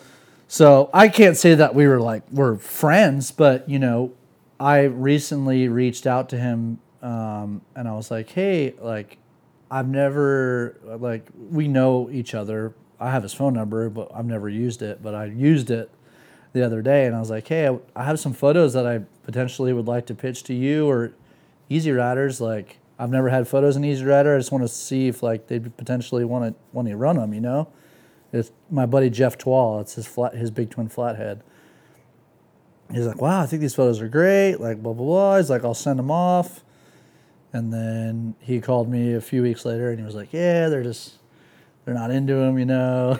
and I was like, It's like it's a flathead. This is Easy Rider. yeah, I was like, no, I think Was you there know, any naked girls on there? no, no, no, naked Oh, girls, no, dude. just a big, beautiful, hairy man. Oh yeah. Well, So, but it was whatever, you know. I you know I shot my shot, and it, it just it, they said that my style was just different than, than what they're looking for, which is totally fine. Actually, kind of like that compliment. compliment, yeah, which is fine. just fine, yeah. No, I mean really, Well, like that's cool that Michael Lichter saw him and he was like, "Well, they don't like it, but I like it." yeah, he was he was he was kind of upset about it. He was like, "Oh yeah, man, like I, I really liked him," but um, so and then from there, like he's kind of sat on the phone with me and was like, "Hey, like you know, what's your website? What's your Instagram?" And he like kind of like looked through my whole website when we were on the phone together. And I was like, oh yeah, I didn't really know what he was up to, but he's like, oh, this photo's great, this photo's great. And I was like, thanks, man, like appreciate you doing that. That's awesome. You know, Michael's always been super sweet. And um, and then sure enough, I got a call um, last week when I was down in Gulf Breeze doing a job down there, and he was like, "You got time to call, talk on the phone?" He texted me. I was like, "Yeah." And uh, he asked me if I'd be a part of it, and I was like, "Pretty dumb to say no. Sick. Might as well do it." So what do you do? Do you have a bunch of stuff printed, or do you send him a bunch of stuff to pick from? How does that work? Uh, I'm in charge of printing it and framing it and all that. Nice. So, you get to present it in Yeah. whatever way you see fit. pretty much. He's like, I was like, how does it work? Like, you know, are you gonna tell me how many images I get, how big they got to be? He's like, no, I'm gonna tell you how much space I'm gonna give you, and you just fill it however you want. Oh, sick. So. Nice. Yeah, I already have an idea in my head. I already started going through my photos and stuff, and you know, I gotta, and I'm gonna be shooting a lot more bikes. So you've never seen the way he shows, the way he does his show, huh? Yeah. I I look, I geeked out, and I I went online and I looked at his website and I Super looked through all cool. the stuff. Yeah, it's beautiful. It's really cool. Yeah, all the bikes on the fucking pedestals all Mm-hmm. throughout the center, and then each of the four walls is filled with art. Yeah, hmm Yeah, pretty fucking rad. yeah, that's bitching. So So, how many do you know? How many other artists are in are, are virgins? fuck. Probably we're probably all virgins, you know, just fucking losers. no, I don't know how many artists in total. I really don't. No. Yeah, we didn't even talk about it. He asked me if I knew some other people, and I threw one of my friends' names out, who's kind of under the radar bike builder. He's the my buddy Sam Ramps. He built my handlebars, my new handlebars for my shovel head. What's his What's his full name? Rap Schultz. Rap Schultz. Yes, yes, something like that. I don't know how to say it. Raps, Raps, Rasputin? Yeah, Rasputin. No, but he's a great guy, super talented, and uh, I was he he is almost done with this. Have you ever seen the shovel head he's building? I mean, I've seen a lot of stuff he's built. Well, he he's He building. frames. Yes, yeah, frames, but he's been building his own shovel head um, for a long time now, and Well, there's so many people that Michael could have in this show oh yeah, I mean that are doing rad shit. if you look at it, you don't got to look at it. If you look, you can't really see a lot of the details in it, but it's like every single piece on that thing is handmade, molded, like the seat pan and like the the down Well, rails. I've seen some shit this motherfucker's done. he, it's just really tiny, intricate insanity on there. It's gonna be an insane bike. So uh, I guess Michael's gonna potentially hit him I up. love it. He's got like Premier Protein on his bench. He's like fucking in his shop and drinking protein. I ain't got time for fucking real meals, bitch. So that's his bike. I hope I hope that Michael deems it. Yeah, hopefully he doesn't get treated like Easy Riders treated you. so, nah, not really our style that we're going for. Hey, that's fine. I love all criticism because, you know, I don't know. Sometimes I switch my style up when it comes to photography, you know? Like I I don't really sh- like I shoot bikes. I have fun shooting bikes, but that and you know, my friends partying and that culture and stuff, but that's not like really where my my heart is 100%. I love my documentary stuff that I do, you know. Going And tell me about. So I've I've been on your website, and you got some stuff on there. Like you've you've gone to some places. I don't know where these places are at exactly. They're all in but it- Alabama. it's it looks that way. Uh-huh. Uh But yeah, wh- I mean, what is that? What do you, I mean? And you write really well too. There's not a lot of words, but there's enough words to tell that you you can put the pin down. Yeah, Thank you. I get a lot of help with that actually. um, I have the words in my head and I know what needs to be said, and then I have a lot of friends that help me kind of like point it in the right direction and make sure everything's spelled right. you know, if that makes sense. Yeah. Man, that all stemmed from me moving to Alabama and it just being such a fucking like culture shock to me. It was just unreal. Just like It's not California. It's not Chicago. it's not. Yeah. It's fucking Alabama. It's Alabama, and there's parts of that state that are just stuck in time. Like, you, I'll just be riding down the road in my truck or on my bike, and I'll just look and I'll just see like three old black men drinking coffee in front of a gas station that has not changed since 1960. And I'm just like, and like that scene hasn't like there's not a single piece of even literature on the front of that building that has changed since 1960 and you're like how is that even possible? And it just looks so fucking cool to me. Like I'm blown away, and I'm like, I would be stupid to not capture that or take a photo of that. I would be stupid. Like a lot of people are like, yeah, it's in your head. That's good. That's fucking great. Good. You have it in your head. Congratulations. Yeah, but you want to share it. Yeah, I want to. I want to share it, and I, that is literally a piece of art that people drive by and like, look at that hunk of shit. You know, whatever. It's like an old motorcycle in its natural element. You know, like it's special to me. It really is, and the South is special to me in that sense. And the people that I meet are amazing. Yeah, so how do you go up and, and initiate? Like the, the portraits I've seen that you've done on, on your website, it's like, I'm just like, how did, did you get introduced to these motherfuckers? Or did he just like go up and try and buy some crack before he asked if he could take the photo, or he asked for the crack after he got the photo? What order does this all happen in? No, man. It it all stems from me just just being curious and being wearing my heart on my sleeve mm-hmm. and actually caring about you know what that individual has to say.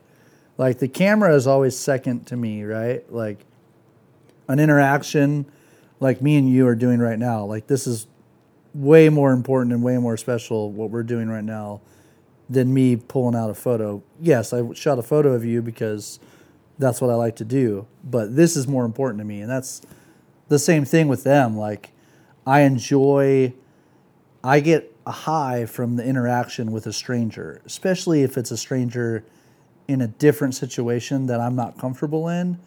Like, and I have no place being in.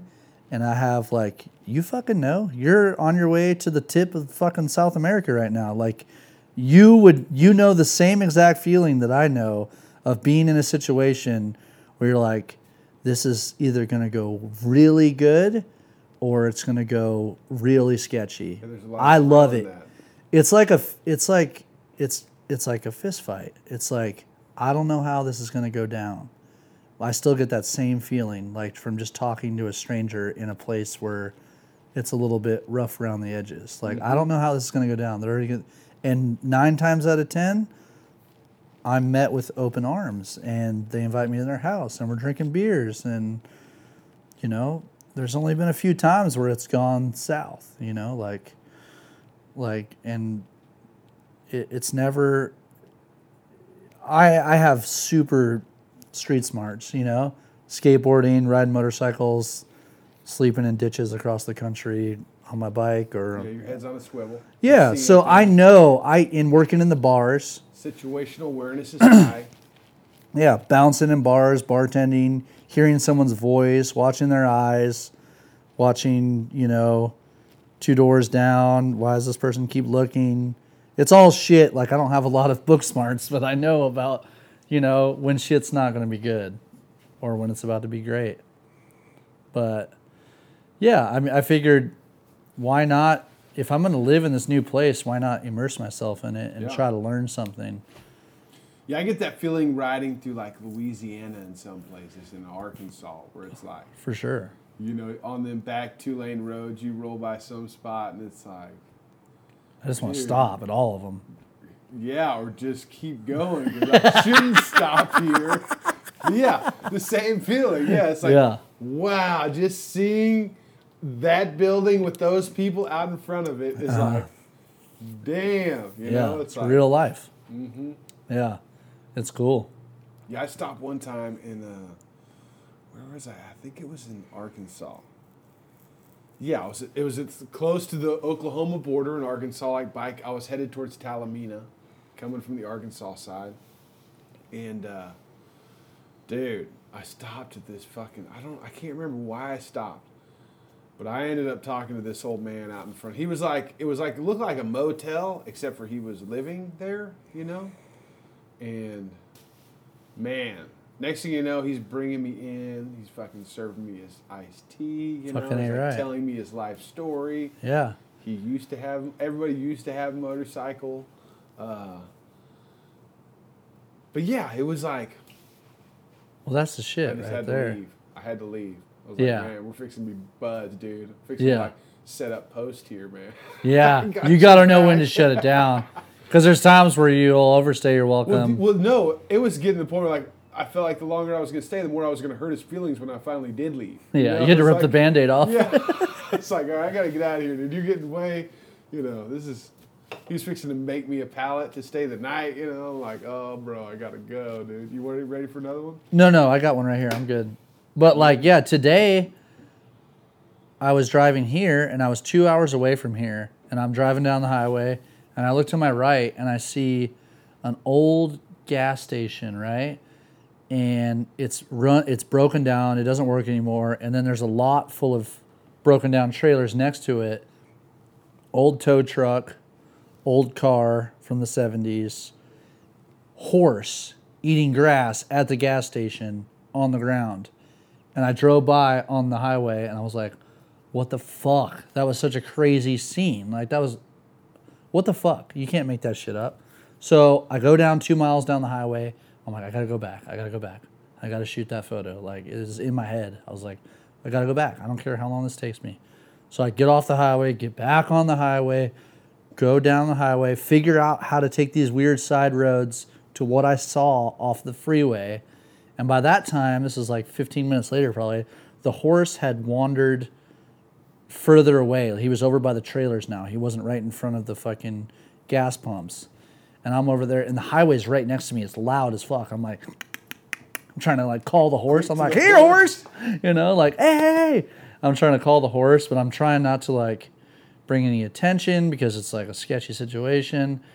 And then all of a sudden I hear like two big dogs like. And they come barreling out of one of those abandoned trailer homes. Not abandoned. Well, it, they were abandoned. they were just like the guard dogs of the, of the shitty, like you know, broke down trailer park, whatever. So the horse didn't live there. just left over. Yeah. The horse didn't live there. Like he had gotten into that place or something, is what I came up with. Well, these German Shepherds start attacking the horse, like full blown attacking the horse, like biting the horse. The horse is fucking trying to kick him. At one All point, because you went over there and clicked at him. no, no, no, This was like your fault. yeah, probably, yeah. Fuck it. My bad, little horsey. But no, someone had gone in the gate and they let the dogs out from somewhere, and the dogs just instantly jumped on that horse. Like, because when I pulled, when I finally left, Did you get a photo of that? dude. So I got a photo. They br- they brought the horse back over.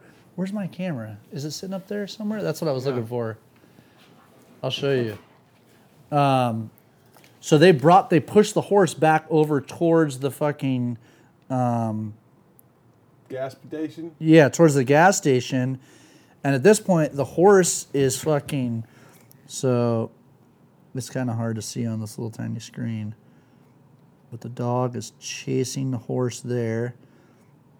Horse doesn't look like he gives too many fucks. No, he didn't. But the the see, there's the old. So they chased him back to where you saw him originally. yeah, they chased him back over here originally, and it was supposed to just be like a nice photo, but then it turned into full blown chaos. You can't see the other dog, but they're running circles around this horse, biting its tail. At one point, the horse whipped his head and knocked the dog on the ground with his head, and so he's like he's going after him right there. God damn it. Yeah, this is a crazy situation here. So Did the Yeah. horse bite him? he was trying to, yeah. You can see his fucking teeth out right there. Oh man! Yeah, his teeth are out. The dog's Is there a teeth are fence out. around all this? Yeah, there's a fence right in front. Because I heard those dogs, I was like, oh fuck no.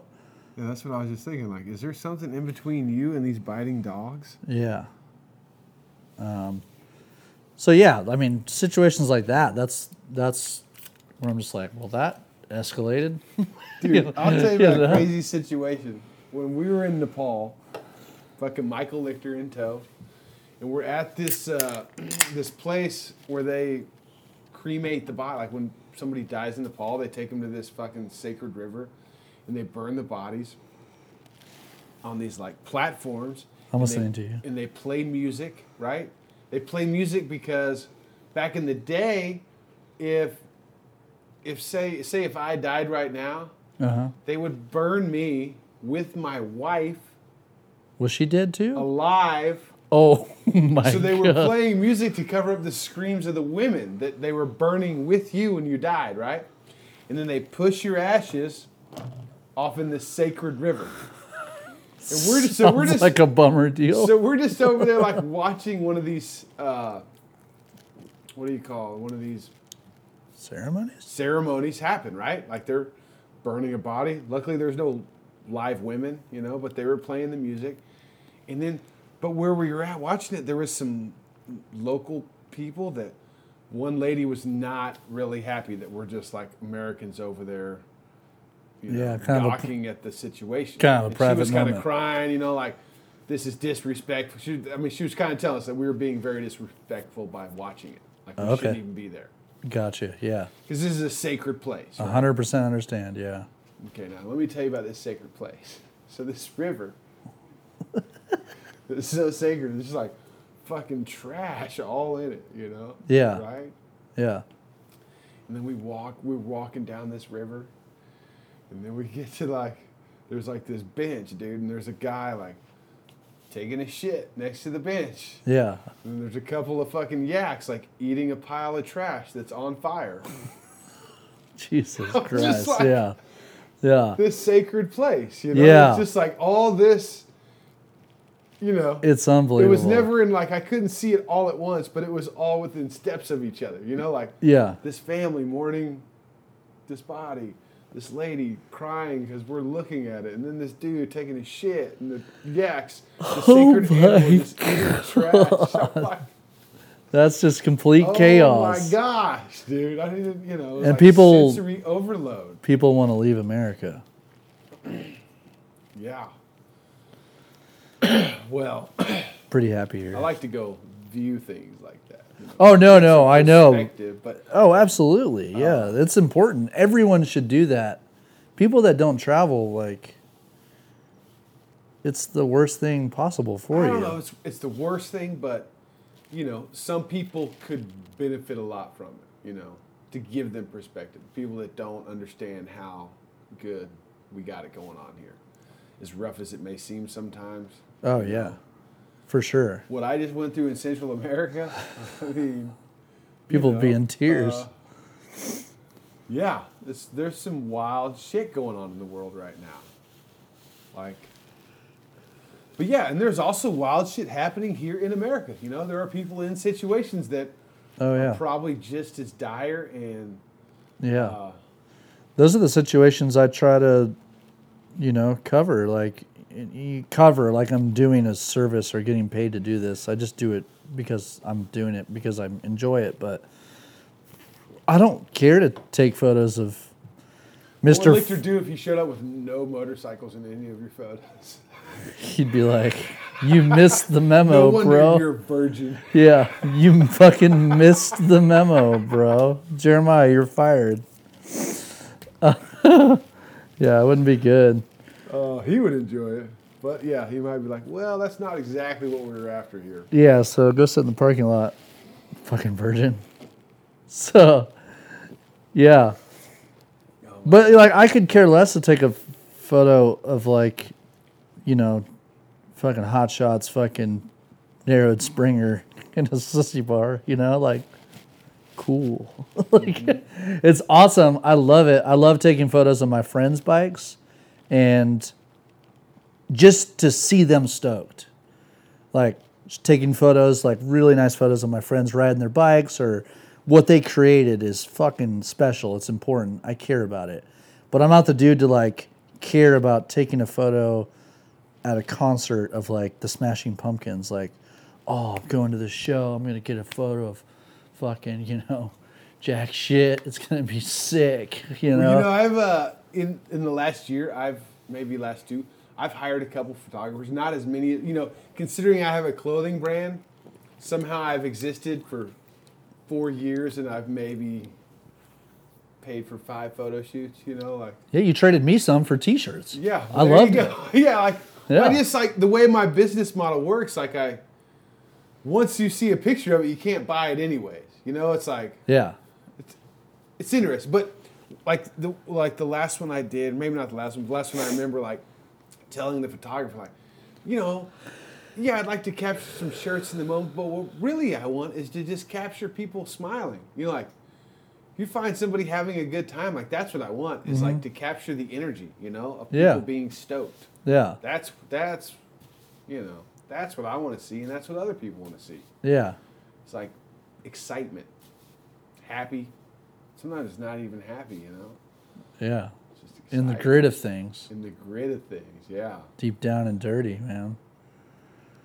I think. Uh, I wish somebody would have got a picture of me when I was freaking the fuck out trying to cross some of those borders, where I'm just like trying to, you know, where I I, I felt like I was tr- being composed on the outside, but inside I was like, the fucking tension was high, dude. You know, I'm just like. what was so stressful about it? Well, like, you The- know, being in a line, not communicating well with anybody, my motorcycle being one place, my title being another place, and like, you know, God, you had to bring your title with you to the motorcycle? Is that Yeah. something you have to do? dude. Okay, let me tell you how this went down. I've only ridden in Baja, Tecate Hey, to whatever. So the I didn't think I brought my title because when I got to the first border crossing and they asked for it, I was like, "Yeah, right. Why would I bring my fucking title? I have a copy of it, but no, I didn't." They're like, "No, we need the original," and I'm like, "Yeah, yeah well." Good luck. Why would I travel to a third world country with my motorcycle and the title to it? You know, Here you Like, go. For you, for free. and then uh but I did bring for my last trip to Mexico the original copy of my registration, right? So, but I had only was only pulling out. I only used a copy the first time. I think it was like Guatemala, or whatever. So I gave them the copy of that and the copy of the title. And they asked for the original of the title. I'm like, no. Well, anyways, the next border, they're like, dude, we need a fucking original of the registration and the title. And I'm like, don't fucking, I don't have the title, but I, I do have the, the original registration stashed in case this happened. And then I go in there, and when I find that, I find the original title. And I'm like, did bring it. You know, I must have, the, the little research I did, I must have read yeah. that I needed the original title because it was stashed away in my stash spot. Whew, thank God. But yeah, it's yeah. I, I'm so blown away that I had to travel with that. That my first stop, I'm like, there's no way. Is the title in the bike right now, just sitting in a third world country while you're here in this No, hotel room? No, no, no, no. I got. It's not with me, but I have it. Is your bike safe right now? Are you worried about your Dude, bike? no, it's fucking fenced off. There's two giant pit bulls. You know, one of my great friends is oh, you got a homie down there. yeah. Yeah, he's house sitting for somebody, and it's at that dude's house. I know it sounds. He wasn't on the trip with you though. You were by yourself. Yeah, he lives down there. So in Costa Rica, they have like this uh, squatting law. Like say, say Jeremiah goes down there. He's like, "Damn, Costa Rica's sick, man. I could buy this house for like twenty five grand on the water. Fuck it, I'm in. You know, I'm selling my shovel head and buying a house in Costa Rica. Damn, twenty five grand for Well, my I'm- cone I'm, shovel just head? making up numbers, right? Just Oh, yeah, for the cone shovel, yeah. Uh, anyways, you get the house and you're like, all right, I got to go back to America and square some shit up, you know, and get some stuff and come back down here. If one of the locals decides to move into your house and lives there for two months, it's his. Dude, that can happen here in the United States. Yeah, not in two months. Well, not in two months. Two yeah. fucking months. Two months, squatters' rights, the property's theirs. Yeah, but you can easily get shot in the fucking face too by someone down there and be like, oh, that's funny. Two months, huh? Boom, your brains are gone. Yeah, they do. They they got guns in Costa Rica. Oh yeah. Yeah, I mean, I'd got be guns all through there, but I'd be pissed, to say the least. Well, uh, but I started thinking about that. I'm like, fuck, what about my motorcycle? Like, some local jumps the fence and sits on my motorcycle you For know, 10 couple- seconds. A couple of times in the next couple of months, dude. Or like, you know, Mine. This is a bike like, oh, only two days. He's got to act like it's his and it's his. You're just sitting on it. It's not running. He's just sitting on it in the parking lot. Be I like, show up, yeah. and they're like, no, no, we need the title. It's his bike now. oh, I'd fucking murder Oh, everyone Luckily, I got good people down there that I trust. for I sure. haven't, I haven't even been concerned with it at all. Yeah. But I did start thinking about the squatter laws. Like, I wonder if there's like, you know, I wonder if anyone's rode the Pan America down the Pan America yet. Do you know if that's a fact or not? no, I haven't. I mean, I don't know anybody that has. I know that there's a couple coming from Poland right now.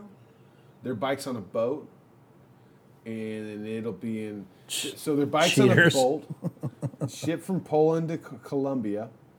Saturday. Yesterday, what's today? Today is Sunday. Yeah, so yesterday they flew to Panama. He's got a bike in Panama. Uh huh. Him and his wife are getting on that bike and riding to America. And then when they get to America, they're flying back to Colombia to get the Pan America off the ship, and then they're going to spend the next year riding around South America. Two up? Two up. Damn, that's relationship boot camp right there. boy. Holy fuck, boy. He's like turning the fucking comm off. Yeah, Like, "Ah, dude. It's off. Dude, I got one of those comms. I bought one. I broke sick. down, It's so dude. sick. I went with the uh what's it called? The starts with- Cardo. That's what I got. Good, yeah. That's what I got. Cardo Pack Talk. yeah. It's Dude. sick, dude. Call me when you're in fucking Panama. Uh, Give me a call on the Cardo. I'll be on the Dyna and we can talk Cardo style. Okay, all right. It's Dude, the least you could do for me. Okay, so me and my buddy Randall got him last year, and we rode the Colorado BDR, and it was so sick. Just like, you know, one thing I like about what I don't like about helmets is not being able to see your face when we're riding together. Like, we see something fucked up in front of us, I want to look over and see what Jeremiah's Yeah, face. we like. talked about that You know, our, like- the first time we ever rode together. so like, you know, having full face fucking dirt bike helmets on, Uh-huh. being able to talk and like hear like, oh, you saw that fucking bear, or you know, like yeah, yeah. arguing about which direction we're supposed to turn at this fucking tree in the road. You know? like, Yeah. it was just awesome, and I really enjoyed it. And then you can fucking play music, and the music just Dude. like, it just doesn't even turn off. It just it's like a DJ's in your helmet, turning the music down, and then it brings in the call, and you're talking to your buddy while you're listening to fucking Lynyrd Skynyrd, and then they quit talking, and then Lynyrd Skynyrd gets turned back up. It's like, oh shit! So I haven't been able to, you know, I just got out the other day, so I, I hooked it all up in my helmet, and I'm like, wow, I'm an official dad now. Yeah, no, I have, bro. I have a Dyna, fuck, bro. I have a fucking full face helmet, painted to match the flames on my bike, Sick. and I have a Dynacom on my helmet. Does Sam got one? Sam bought one, Good. and so does my buddy so Jay. fun. Yeah. You know what else you can do? Is you can sync up like your Spotify playlists. Yes. I learned that with you guys. You did? Daytona. You sure did, yeah. I never got on that. I didn't have that shit then, but I was like, that's a great idea. That Yeah, so you're great. all listening to the same song at the At same the time. Same time. That's genius. Yeah, dude. so you're looking. Oh yeah, you hear that? Yeah, yeah, it's good shit. Oh, we don't even need to point. song- We can talk because we have the comms now. Yeah. Like, I love this song. Let's That shut the was, so fuck the one thing I don't like about the Cardo is it's not like push a button and talk. If you start singing along, everybody can hear you. Oh, it just picks up your voice Yeah, automatically. automatically. And sends it over. oh, okay. Now you can mute other people, but you can't mute yourself to other people. Hmm. Interesting. I think. I mean, in, How are you talking? You took a YouTube or you posted a video yesterday or today of you doing that border crossing. oh yeah, What's picking up your audio there? Was that the actual GoPro picking up your audio, or was that the Cardo picking up your? no, I got another microphone in my helmet that's plugged into a media mod on the GoPro. Oh yeah, you're an So I got a audio nerd.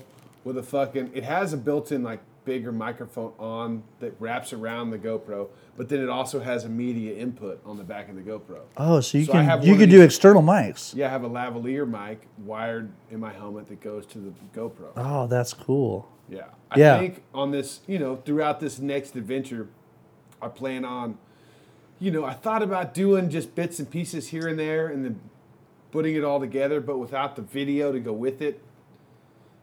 You know, I think what I'm going to do is like the recap podcast I've been doing where I just sit down and talk for an hour. Mm-hmm. I'm going to do one of those like in the morning when I leave or, or like as the evening's coming down or like, you know, do the recap while I'm on the road.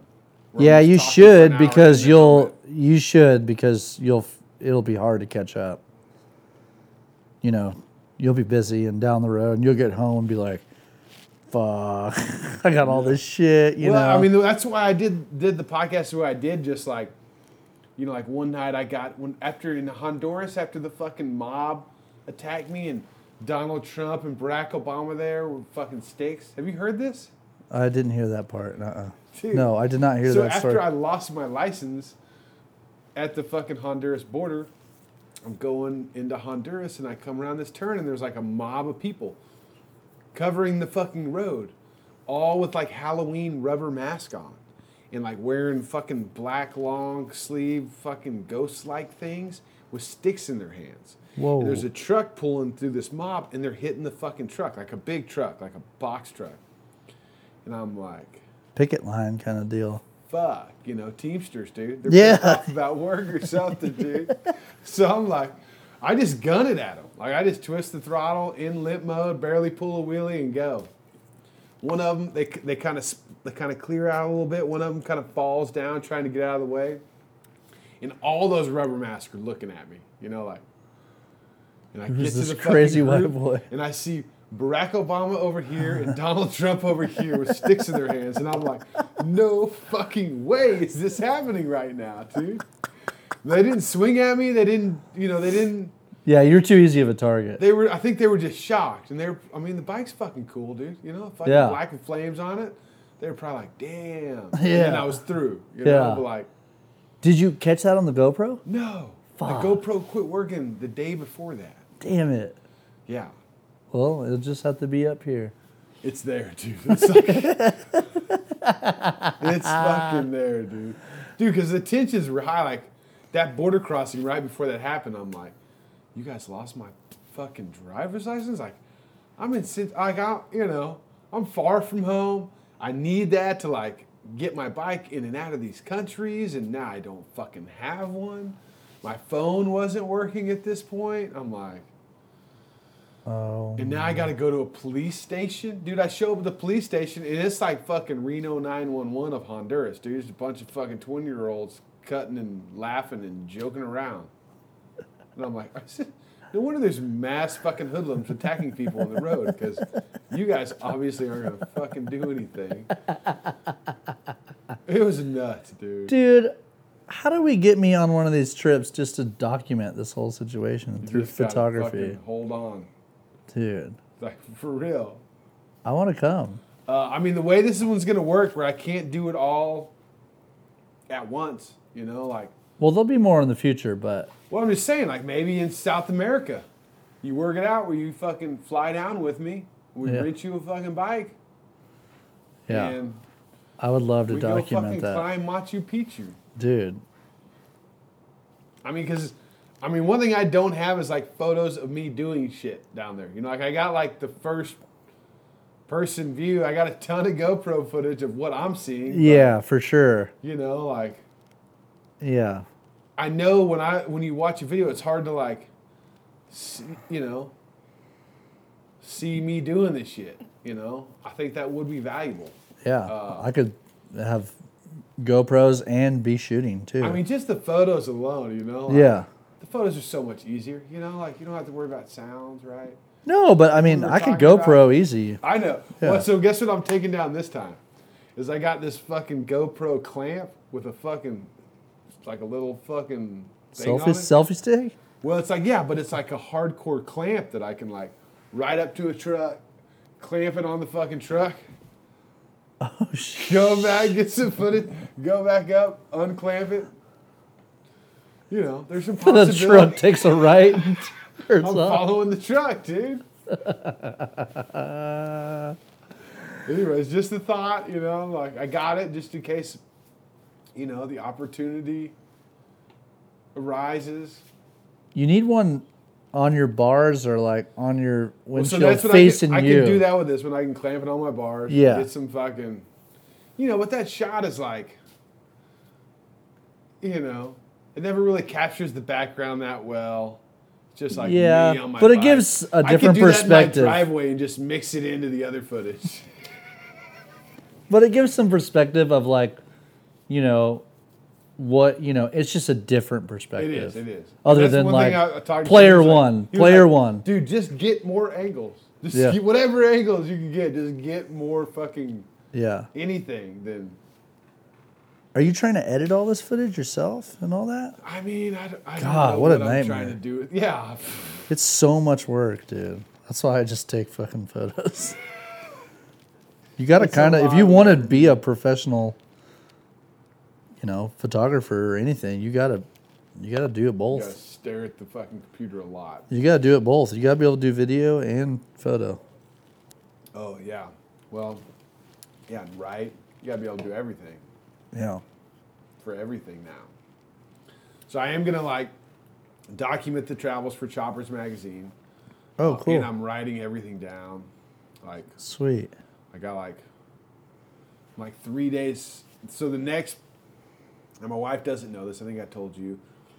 She thinks I'm going down there to work on the bike for the next five days. I'm not. Yeah. We're gonna go down there and hang out with her, and like get some good quality time. Yeah. Hell yeah. She doesn't wake up early, so I'll wake up early and try and like finish typing up everything that's happened until this point. Because I'm like ten thousand words in, and I'm only on the third day in Mexico. Uh, so I got a lot more writing to do, and I want to get it all while it's fresh before I take off on this next. You know what's a pro move is using the talk to text in your notes. Oh yeah, and that way you don't have to actually type it up. You can get it rough in your notes, you know, and just go, just pull, pull up any note, and just be like, start a new one and be like, um, Mexico day two yeah, period. day two, yeah. Yeah, here we go. So Today I did this, and we went to the fucking store and we drank beer, and then there it all is, you know. So you don't got to physically type it well, out. so I have it all recorded, podcast Okay. form, right? yes. But now I'm trying to like, you know, But if you have it written in words, voice words, Well, I can. I can. You're gonna have to edit all that. Turn the fucking vo- the podcast into words, right? or you But could I'm do trying to, that. like, yeah, Write it down with like a different perspective, you know, like a a day later perspective. for sure. Yeah, Like, you know, like you know, because like you know, instead of doing it like. No, and I guess I could do that too. I could just write it out, but I think I like I like typing it, thinking about it, yeah. If you have the time, for looking sure. Looking up, you know, like when I talk about Monterrey, looking up some facts about Monterrey, where I learn a little bit too, and then I can share a little bit more. yeah, And like I went to a super fucking dangerous neighborhood in Monterrey. Topo Chico was bottled in Monterrey. Uh, you know, yeah. Cool. adding things like that, Layers. like the fucking San Miguel. You know, when it was established, why it was established. You know, Yeah. I saw when I got there, and how that relates to when it was formed, why it was formed, Yeah, that's all and then continuing on. You know, for like, sure. when I saw Barack Obama and Donald Trump, you know, it's, it's kind of like somebody. I was telling that to somebody, and they were like, "Oh man, it's crazy that that pop culture, you know, they're down there like dealing with that shit too, or something." I was like, Oh, yeah. "No, it's kind of like uh, when you see somebody down there with a." Super Bowl 37 t-shirt on. It's, it's not because they're a Bills fan or whatever. You know, like, that's just because that box of t-shirts got lifted off the truck.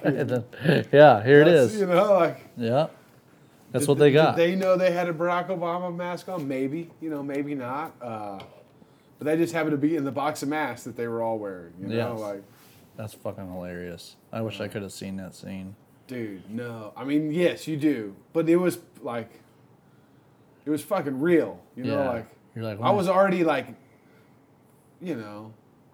I was already fucking scorched at this point, you know. Well, I, that- I had to sit in this fucking building without AC for like two and a half hours, without my bike, without my title, you know, just sweating, dude. They had to fucking mop the floor behind me, and I'm not even making that up. Like, I was just dripping sweat everywhere, dude.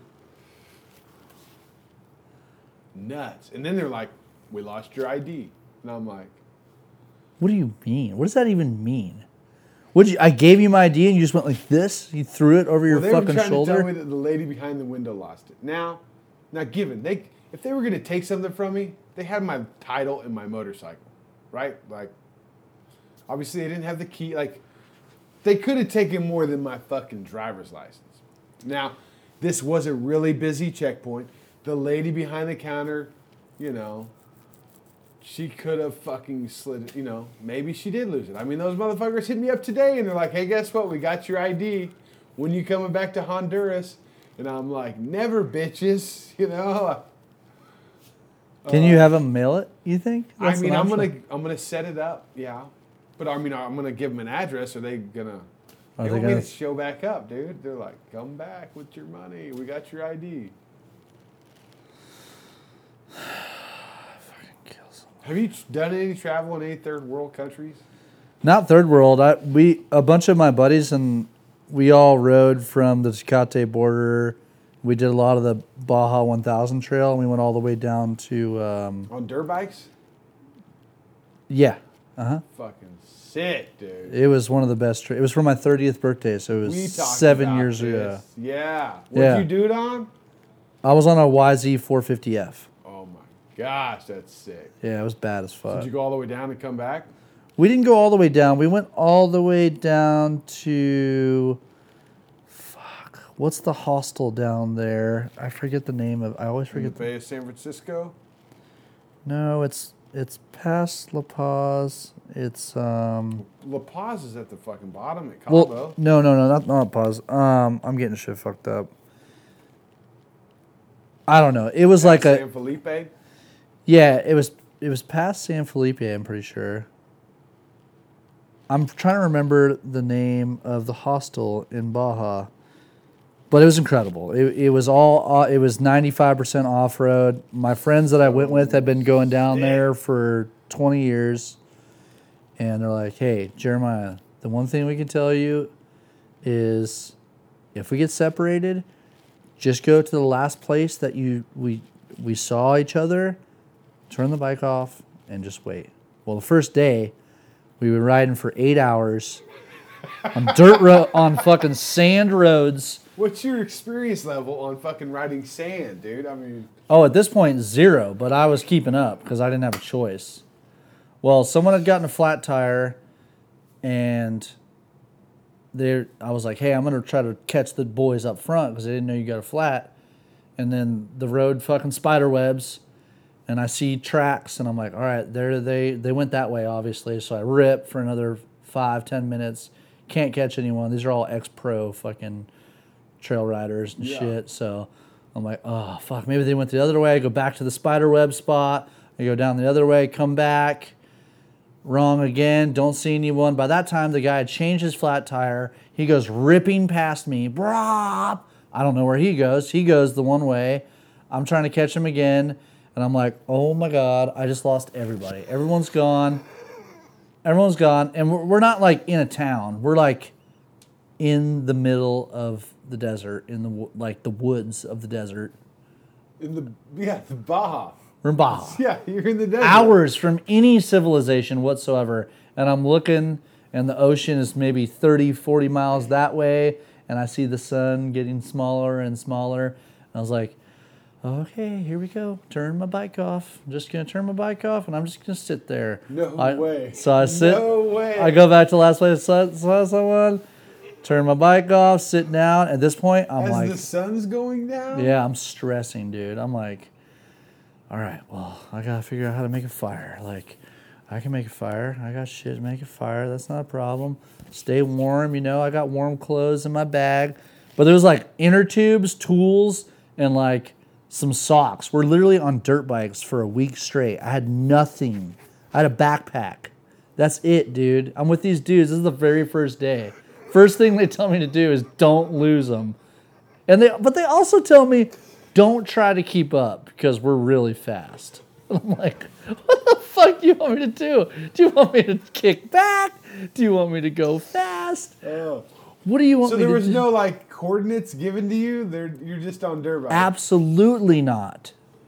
No, Oh man. that's no, no, absolutely not. There was not even like I didn't even know. I'm just following these dudes. Like, hey, we're going to Mexico. You want to go? It's your birthday. Yeah, sure. I flew into San Diego, got on fucking my buddy's bike in San Diego, put it in the awesome. truck. Wasn't even your bike. It wasn't even my bike, no.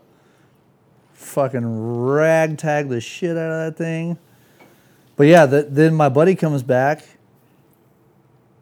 I hear a bike coming. I'm like, oh fuck, oh my god, yes, they're coming back, fucking finally, yes. And I'm like, he gets back and he's like, what the fuck are you doing? I told you to fucking keep up. Don't get fucking lost. He just starts motherfucking me, yelling at me, and I'm like, oh, I'm sorry. I'm sorry.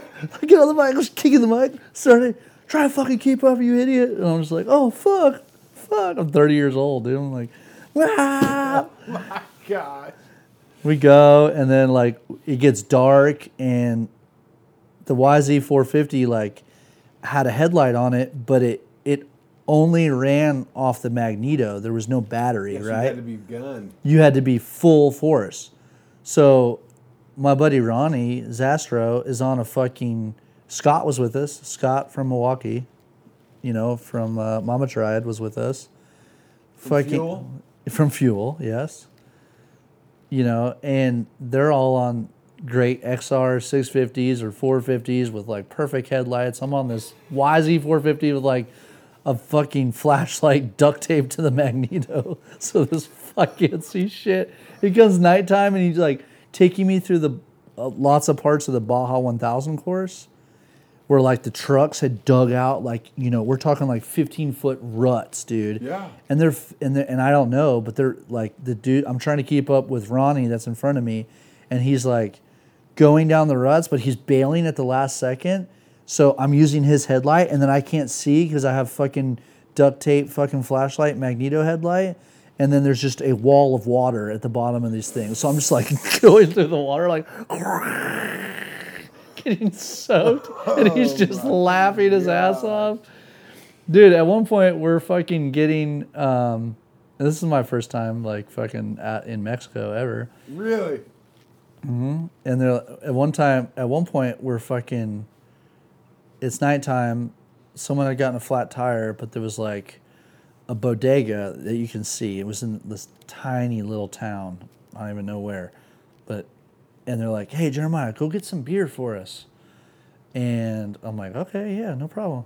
Yeah, I can do that. Yeah, I'm good. Like I'll get some beer. So I get on my dirt bike, I ride over, put the dirt bike up against the bodega. Don't even take my helmet off.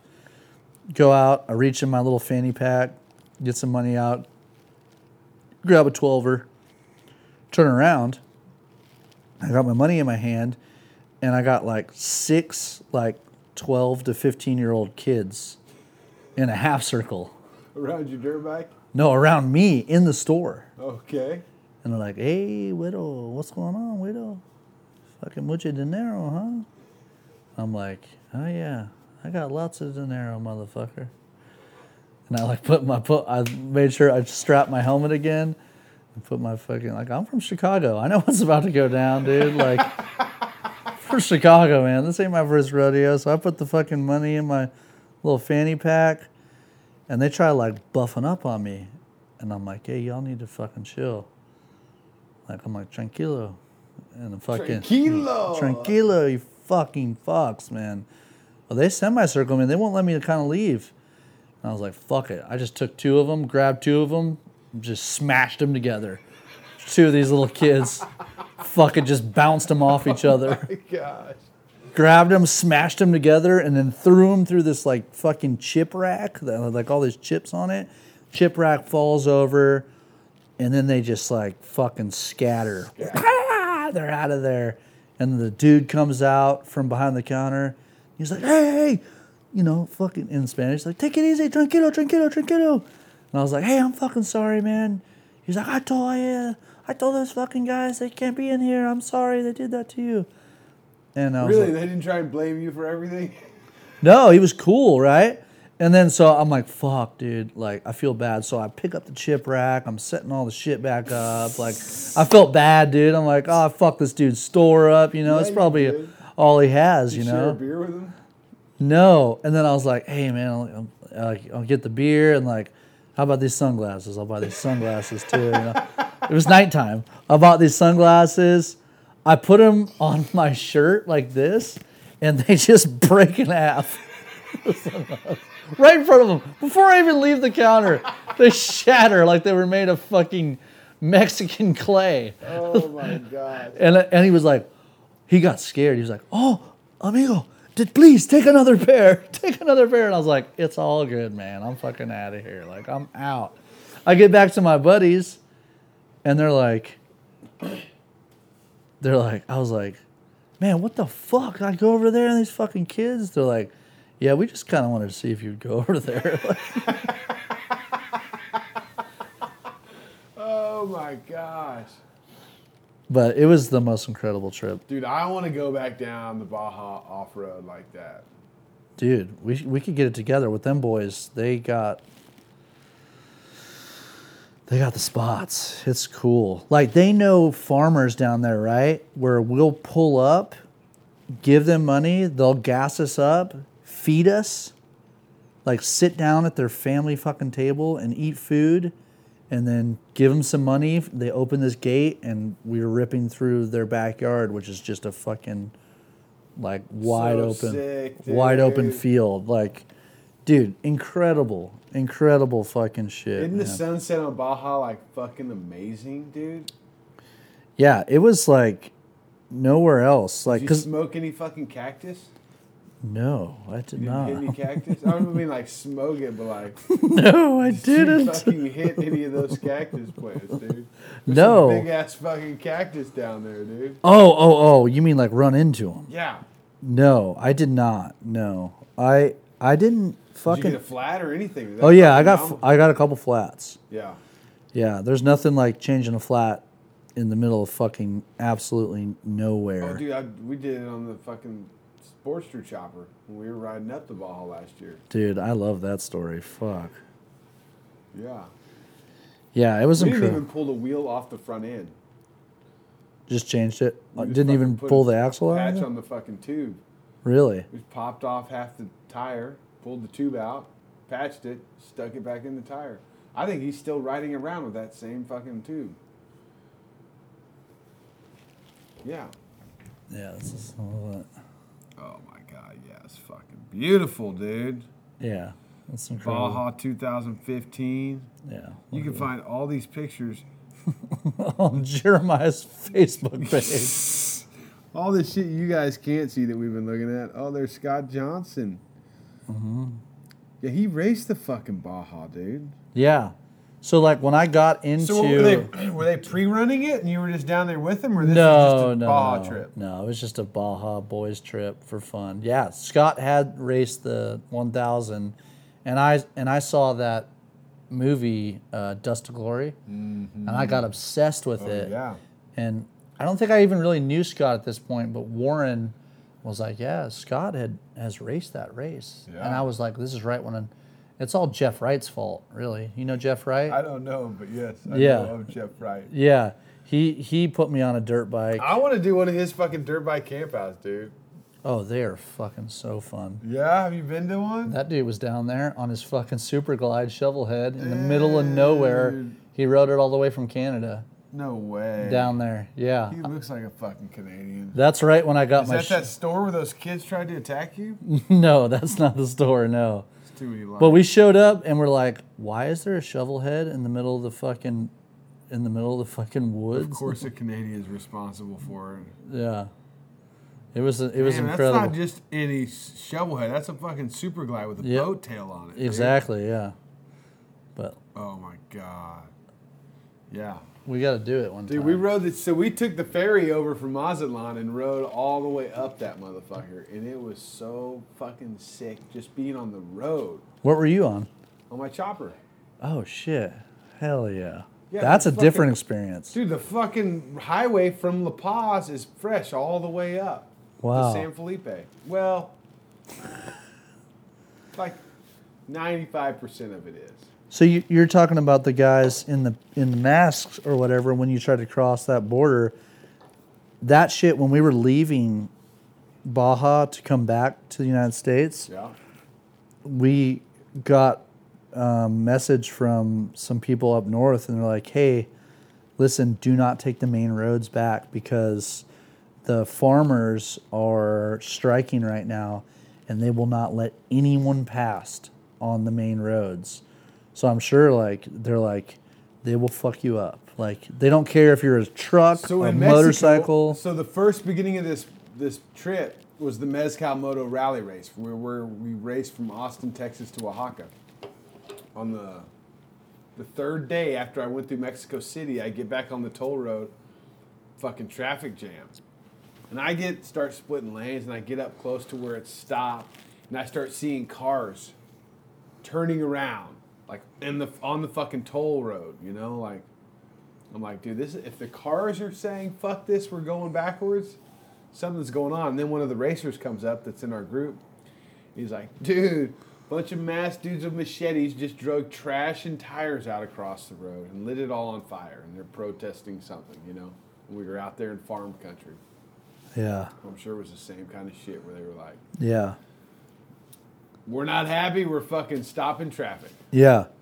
That's what they do, man. So we had to take back roads. Luckily, you know, the dudes I was with have been going down there for 20 years. They're like, Like, we Scott, taking the fucking main road anyways. dude. Well, we were going to just to save time, so we had to take dirt roads back. And we're in the middle of nowhere, and all of a sudden, the all these MPs, like military police, fucking pull out with fucking machine guns in the middle of the woods, dude. And like, I you know, you keep saying woods. There's no woods down in Baja. there's some trees. Joshua trees. There's a woods. They they're made of wood, motherfucker. God damn. Okay, the middle of the fucking nowhere in the bumblefuck desert. They come out with fucking machine guns, and I was like, "Oh, we're dead. They're just gonna murder us out here." And they're just like passports, and we're, Oh, they stopped you guys? yeah, they stopped us. Yeah, they're like, "Let me see your passports," and then like they try to like push, you know, to get some money out of us. And my friend speaks good Spanish. She's like, "Yeah, we're not doing that. Yeah. We're out of here. You need anything else from us? I'm starting my bike like later. I'm out. Yeah. You can pull me over? I don't think so. Goodbye." And we were yeah, gone. really any feedback or, you know, any, uh, any, uh, what was the word? You know, any obstruction to them getting money. They're, you know, they don't push that hard. You know, Yeah. if you give them any resistance, they're like, yeah, never mind. Yeah. Yeah, I'm Policia from America. I don't know how that would go. Yeah, I don't know if that's the right move. Oh, lock him up.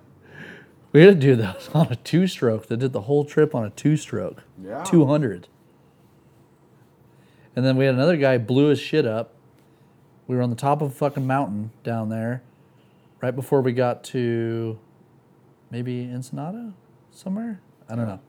Yeah, right before we got to Ensenada, there was a church van, white dude, you know, churchgoers down there saving people. They were on vacation, yeah. No, they were Using yeah, church's they're money. yeah, exactly, Yeah. yeah. So they're they're in this van, and we're like, hey, we need to get to town. Like, we got to get him and try to get him back up to the United States. Like, can we use your van? We'll pay you. And it was like, yeah, that's fine. Like, so we put our buddy in the van with his bike, like laid on its side. He's like holding the bike up. We're like 40 miles from the town, and it's in these twisty mountain turny corners. Just say later, dude. It's pitch black, dude, and I'm the only dude that tries to keep up with the van. Everyone else is like, "Fuck it, I can't." I was like, "Fuck no, I'm not losing our buddy." You know, like they're gonna take this guy and sell his kidneys or something. You know, I was like, fuck We're "Fuck gonna that." sacrifice him to God. Exactly. So like I'm chasing him down this mountain, almost eating shit around corners and stuff. The van is It was a hauling. dirt road. No, no, it was it was cement road, but I'm Okay. full knobbies, you know, like. yeah, yeah, yeah.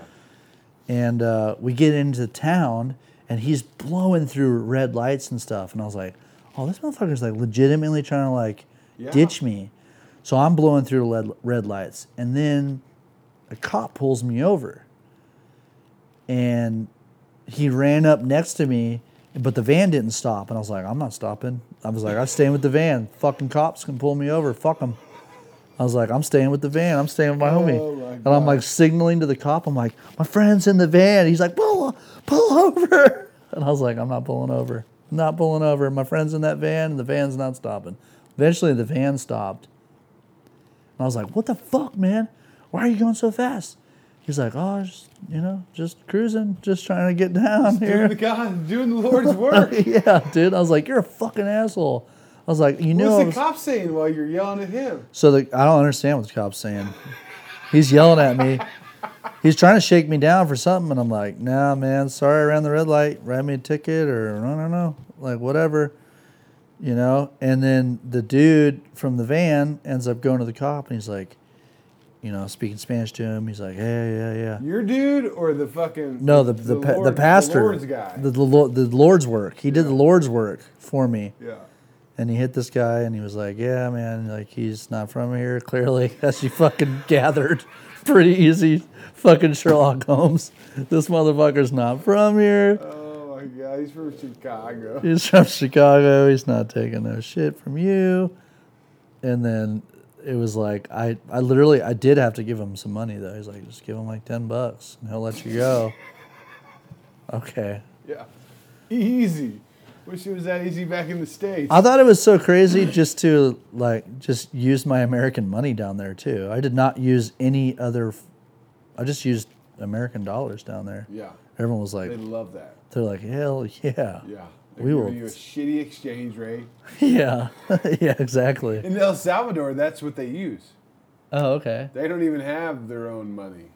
It's our money. It's just they're our money. nice. Yeah. I wonder how it gets there. People like you. Drop some of this off here. Yeah. Oh, go shake down that gringo. Yeah. Yeah, I use what? Honduran money, Guatemalan money, pesos. Was it limpiris? I think it was Honduran.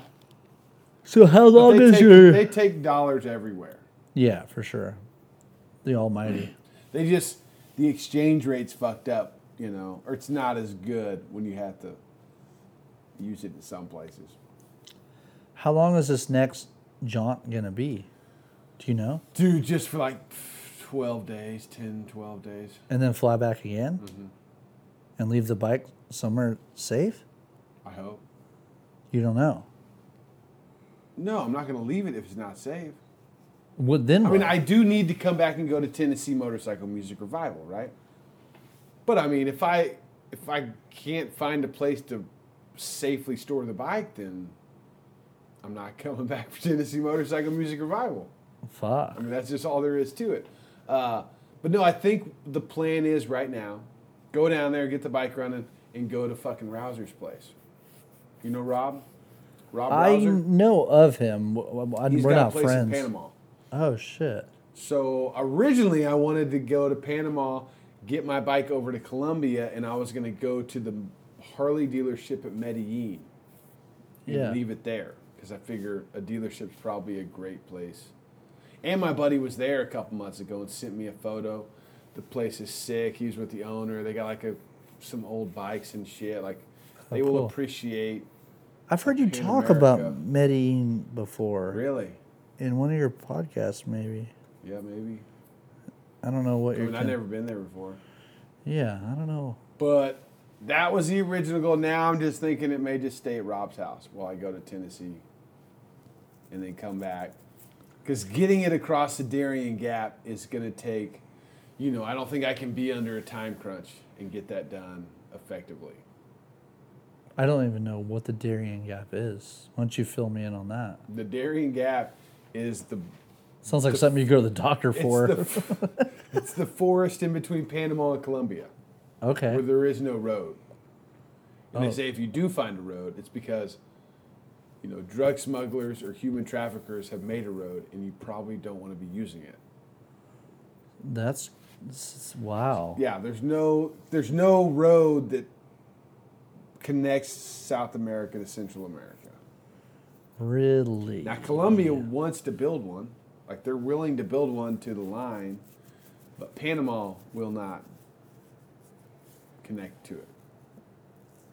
They're being selfish. Or I think we're kind of you know we got a pretty good stranglehold over Panama. Yeah. And we're probably like, no, we don't want South America to be connected to the continent we live on. Damn, that's heavy, man. So there's only I've only found two other people that have done it on a motorcycle. A guy did it back in the '90s, on a BMW. Oh my god. Every morning he'd wake that up- road ain't there no more. It wasn't a road. He Oh. every morning he'd wake up and he'd cleared like two miles with his machete, and then walk back to his bike. It took him like thirty days to do eighty miles. And he said the only reason he was able to do it is because his bike had a Kickstarter, and he had somebody else help him, like pulling it through the mud and through the rivers and shit. That's a big bike to be by yourself. Now, uh, Wolfgang of WW Cycles, the guy who uh, you know WW Cycles Yeah. in Cannonball Yeah. When I took those photos for this week. He did it on a fucking panhead. Wow. And there's pictures of him with like a tribe of Indians with the r- fucking bike on ropes and pulleys going over the tops of the fucking rivers and shit. Oh. And like pulling it up these fucking like muddy fucking hills. You know, they're mm. carving out fucking trails. So I'm not going to do that. I'm going to put my bike on a boat and go around that son of a bitch. Oh yeah, yeah. Yeah, That's a good idea. No, I mean you could put your bike on a boat. You know, the boat option is not as stable as it was a couple years ago, like pre-COVID. Hasn't been as many travelers now. Not that it's impossible. You know, there's just not, from what I'm seeing, or, you know, and I mean honestly, I haven't really dug that deep. But there's some options. But I can't be like on a time crunch. I can't be like, go down there to the ports and be like, hey guys, I got two days where I got to be in Medellin. You Yeah. know, you know, like You just get super I white on them. to, yeah, I need to be like, And I want a chicken sandwich, yeah, large fry, and a Coke. yeah, I'm gonna need some shade on this fucking boat for sure, Yeah, yeah. Do you have a fucking plug-in for my iPhone and my audio equipment?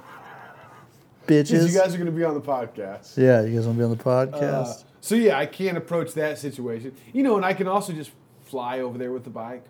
I can stick it in a cargo container. I found a cargo company that seems pretty good, but I have to be in Colombia when the bike shows up. Uh, and the dates that they have going don't don't work for me. So yeah, I'm thinking Rob's. And here's the deal, Rob and the Biltwell guys are fixing to ride a bunch of Pan Americas to Alaska. They're going to do the top half of the Pan America Trail. So hopefully by the end of the year, the Pan America has done the Pan America. You know, not the same one the whole trail consecutively, but yeah. you know, Fucking A, it'll be covered. That's badass. Uh, so it'll be good. You know, Rob can fucking look at it for a week or two and be like, "Well, this is retarded," or "This is," you know, figure out what he needs to do to help get his bikes along the trail. So yeah. Maybe he'll even work on your bike. hey, hint, wink, hint. wink. Hey there, Robbie boy. hey, if you see anything, Rob. yeah, you know, extra Rob's brush guard. gold. He's already helped me out so much to get to where I'm at. Uh, Yeah. dude, the guy's fucking solid. Hell yeah, that's He's ridden awesome. down there a couple times on a bike, driven his truck down there. Yeah, Uh, so he helped me out with the border crossings. Uh, you know, obviously, I created my own challenges, you know, crossing borders, but he has been a lot of help. So that's kind of where I'm at now. Just go down there, get the bike to Rob's, you know, and then come back and then get back after it after that. dude, what a. I mean, that's all shit that you want to be uh, had done on your deathbed, right? Like you want to think back to memories of what you're doing right now. Tell tell your kids and your grandkids and Dude, That shit's not important. Thinking about no motherfucking deathbed right now. But what I'm saying is, these will Yeah, be I memories that you'll be able to hold It's with you rad. It's to like- for the rest of your life. It is. These are this is a very important trip. You should be stoked. Damn, dude. I'm Yeah. stoked that I'm right here, right now with you. Well, this is you know this is just the cherry on top. Oh shit! So everybody needs to come check your shit out in Sturgis, right? That's gonna be the next big show for you, huh? That's You're well, hanging out, actually, signing I autographs as the new emergent virgin. Yeah, damn virgin, that'd be sweet. Are you gonna have like fucking um, Headshots, yeah, like giveaways or something? You know, like little posters people can come in, like eight Yeah. by tens. yeah, of my face though. Yeah. Yeah, I'll sign them Yeah. to my fans, to my loyal fans. Yeah, no, I'll have all that shit. Show up with your own table, like just set up to like there's gonna be a line there. Look, where do I put my autograph table? You look at me like, are you fucking dumb? Yeah, you thought I was immersion virgin. Yeah, I'm big time virgin. Super virgin. Oh man, I can't wait to get the phone call from him after this. I have a gallery show actually in a museum, uh, June third, No shit. of my documentary Where? work, Gadsden Museum of Art. That's It's my in f- it's Birmingham. it's in Alabama. Gadsden is the city. It's like an hour north of Birmingham, okay. northeast, I guess, if that's right. Yeah. Um, but yeah, they asked me like two years ago, and I've been planning this for about two years. The grant, the uh, opening reception is June third, Friday, June third at five p.m., and it's my Finding Faith show. That's awesome. So Is this the first like showing you've done of your work? I had it in a gallery in Chicago one other time, but this is the first time it's ever been in a museum. That's pretty fucking cool. Yeah, yeah, I'm stoked. So I'll be doing that and then going to Sturgis to do that, and they'll be like two different worlds, oh, but Oh, will be. fucking very grateful for each world. Will, you are you gonna ride out to Sturgis? probably not. I got to bring all my photos and shit. So No, you don't. no, Lictor's got a truck that travels around the country and picks up everybody's stuff. yeah, you're definitely getting a phone call after this one for sure. Just- so he can tell you you're full of shit. I don't think that's uh, the case. I think he might be the one that does it. I think he drives around the country and picks up everybody's stuff. Yeah, I'm gonna just not hold my breath on that situation, buddy. I'm just gonna assume that I Oh, put him in the van or the truck and put my bike in the truck and drive my ass to So Sturgis. you gonna be staying at the chip? What you, what's your plan? Yeah, I think so. Yeah, Yeah, I think so. He said I get two free passes, sick. so Yeah, definitely stay at the chip then, dude. It's just That's can't throw a tent, right? playing. No, incorrect. Kid Rock is not playing. Papa Roach is playing. hey, no, get this. Papa Roach, Snoop Dogg, um, Lynyrd Skynyrd. Wait, wait, wait, wait. Hold on a second. You're What? looking at the lineup from like three years ago when Lynyrd Skynyrd did their farewell tour and they were never going to play again. Wait, I thought I looked at it today, dude, and it it's that's not a recap of all the years, is it? Oh, dude. We opened up for Snoop Dogg a couple years ago. You opened raced- up. You raced in front of the Snoop Dogg stage. Yeah. Wait, it says right Are you telling me they're doing it again? I thought Lynyrd Skynyrd played their last show ever. Oh, dude, you might be right. I don't know. Dude, that was a joke. I don't know. They've been doing their farewell tour for like fucking 10 years now. Concerts and entertainment for 2022 at the Buffalo Chip. Yeah, it said no. It says like, look at more 22 Sturgis Rally bands entertainment coming soon. Snoop Dogg. Look at Saturday, August 6th. Damn, Buck Chair. Cherry, August 6th, too. Damn, August 6th is fucking double header. Lynyrd Skynyrd again on the 7th. Farewell tour. Bush. No way. yeah, motherfucker. Oh Bush. Oh my Rob. Zoll. No way. Dude, that's your fucking dad. I'm there, dude. that's your father. Monday? Dude, we're going there after the fucking Jeremy Prack race. Lita Lita Ford, I don't, I don't. Papa there you go. Roach. You'll be there on Tuesday the 9th. Dude, I'll sure. have my shirt off. I'll be like suffocation, no breathing. Don't give a fuck if they cut my own breathing. Oh Da-na-na-na-na. my gosh. Falling in reverse. Hollywood. Don't know who that is. Bad Wolves. Don't know that. We all know who Travis Tritt, Tritt. Dude, that motherfucker's bad at the guitar. Aaron Lewis. Puddle of Mudd. Pop Evil. Painkillers. More bands. I mean, wh- who else could they possibly have? Who So I'm not making that up. You're seeing this. No, I saw it. I mean, Snoop Dogg, Buck Cherry, Lynyrd Skynyrd, Bush, Rob Zombie, Papa Roach. you're definitely going to want to stay at the Buffalo Chip. Yeah, probably become friends with Papa Roach, and you'll never see me again. That or puddle of Mudd. Your life could go You're be two camping in a ways. puddle of mud that You could too. definitely, your life could go. As long as I don't go to jail, we'll be Oh okay. my gosh. All right, I got to wrap this up, Jeremiah. Yeah, I gotta go It to was a bed. pleasure fucking talking, catching up. Love you, buddy. Hey, enjoy Texas. Dude, I'm gonna just have a bunch of work to do here for the next four days. Dude, I love your roadside shirt. Roadside Marty, we've heard of him. Peace out, bud. Love you. This place I'm at is fucking beautiful, dude. It is beautiful. This tree in front of me right now is so crazy. It's like eight foot tall, and there's no branches on it, right? And then eight foot, it just spreads out like a fucking shelf or like a, it's almost like a lily pad. Like you see a lily pad just sitting on top of the water. Obviously, this isn't a lily pad. There's a lot of leaves, but the branches don't go up, they just go straight out like a shelf. Anyways, I hope you enjoyed that podcast with Jeremiah. And of course, here comes a fucking dump truck or something. Got lights. I don't know what. Just big old flatbed. Same kind of flatbed that hauled my bike for a few hours a couple weeks ago. And speaking of, the bike's running. Oh, God. I'm not even going to say it. I'm here and uh, fixing to go ride it, take some chances, put it through the fucking motions. It's going to be sick. It's going to be so fucking sick. So, yeah. MCShopTees.com, DangerDansTalkShop.com, LowbrowCustoms.com, KnivesMadeByNick.com, MotorcycleSherpa.com.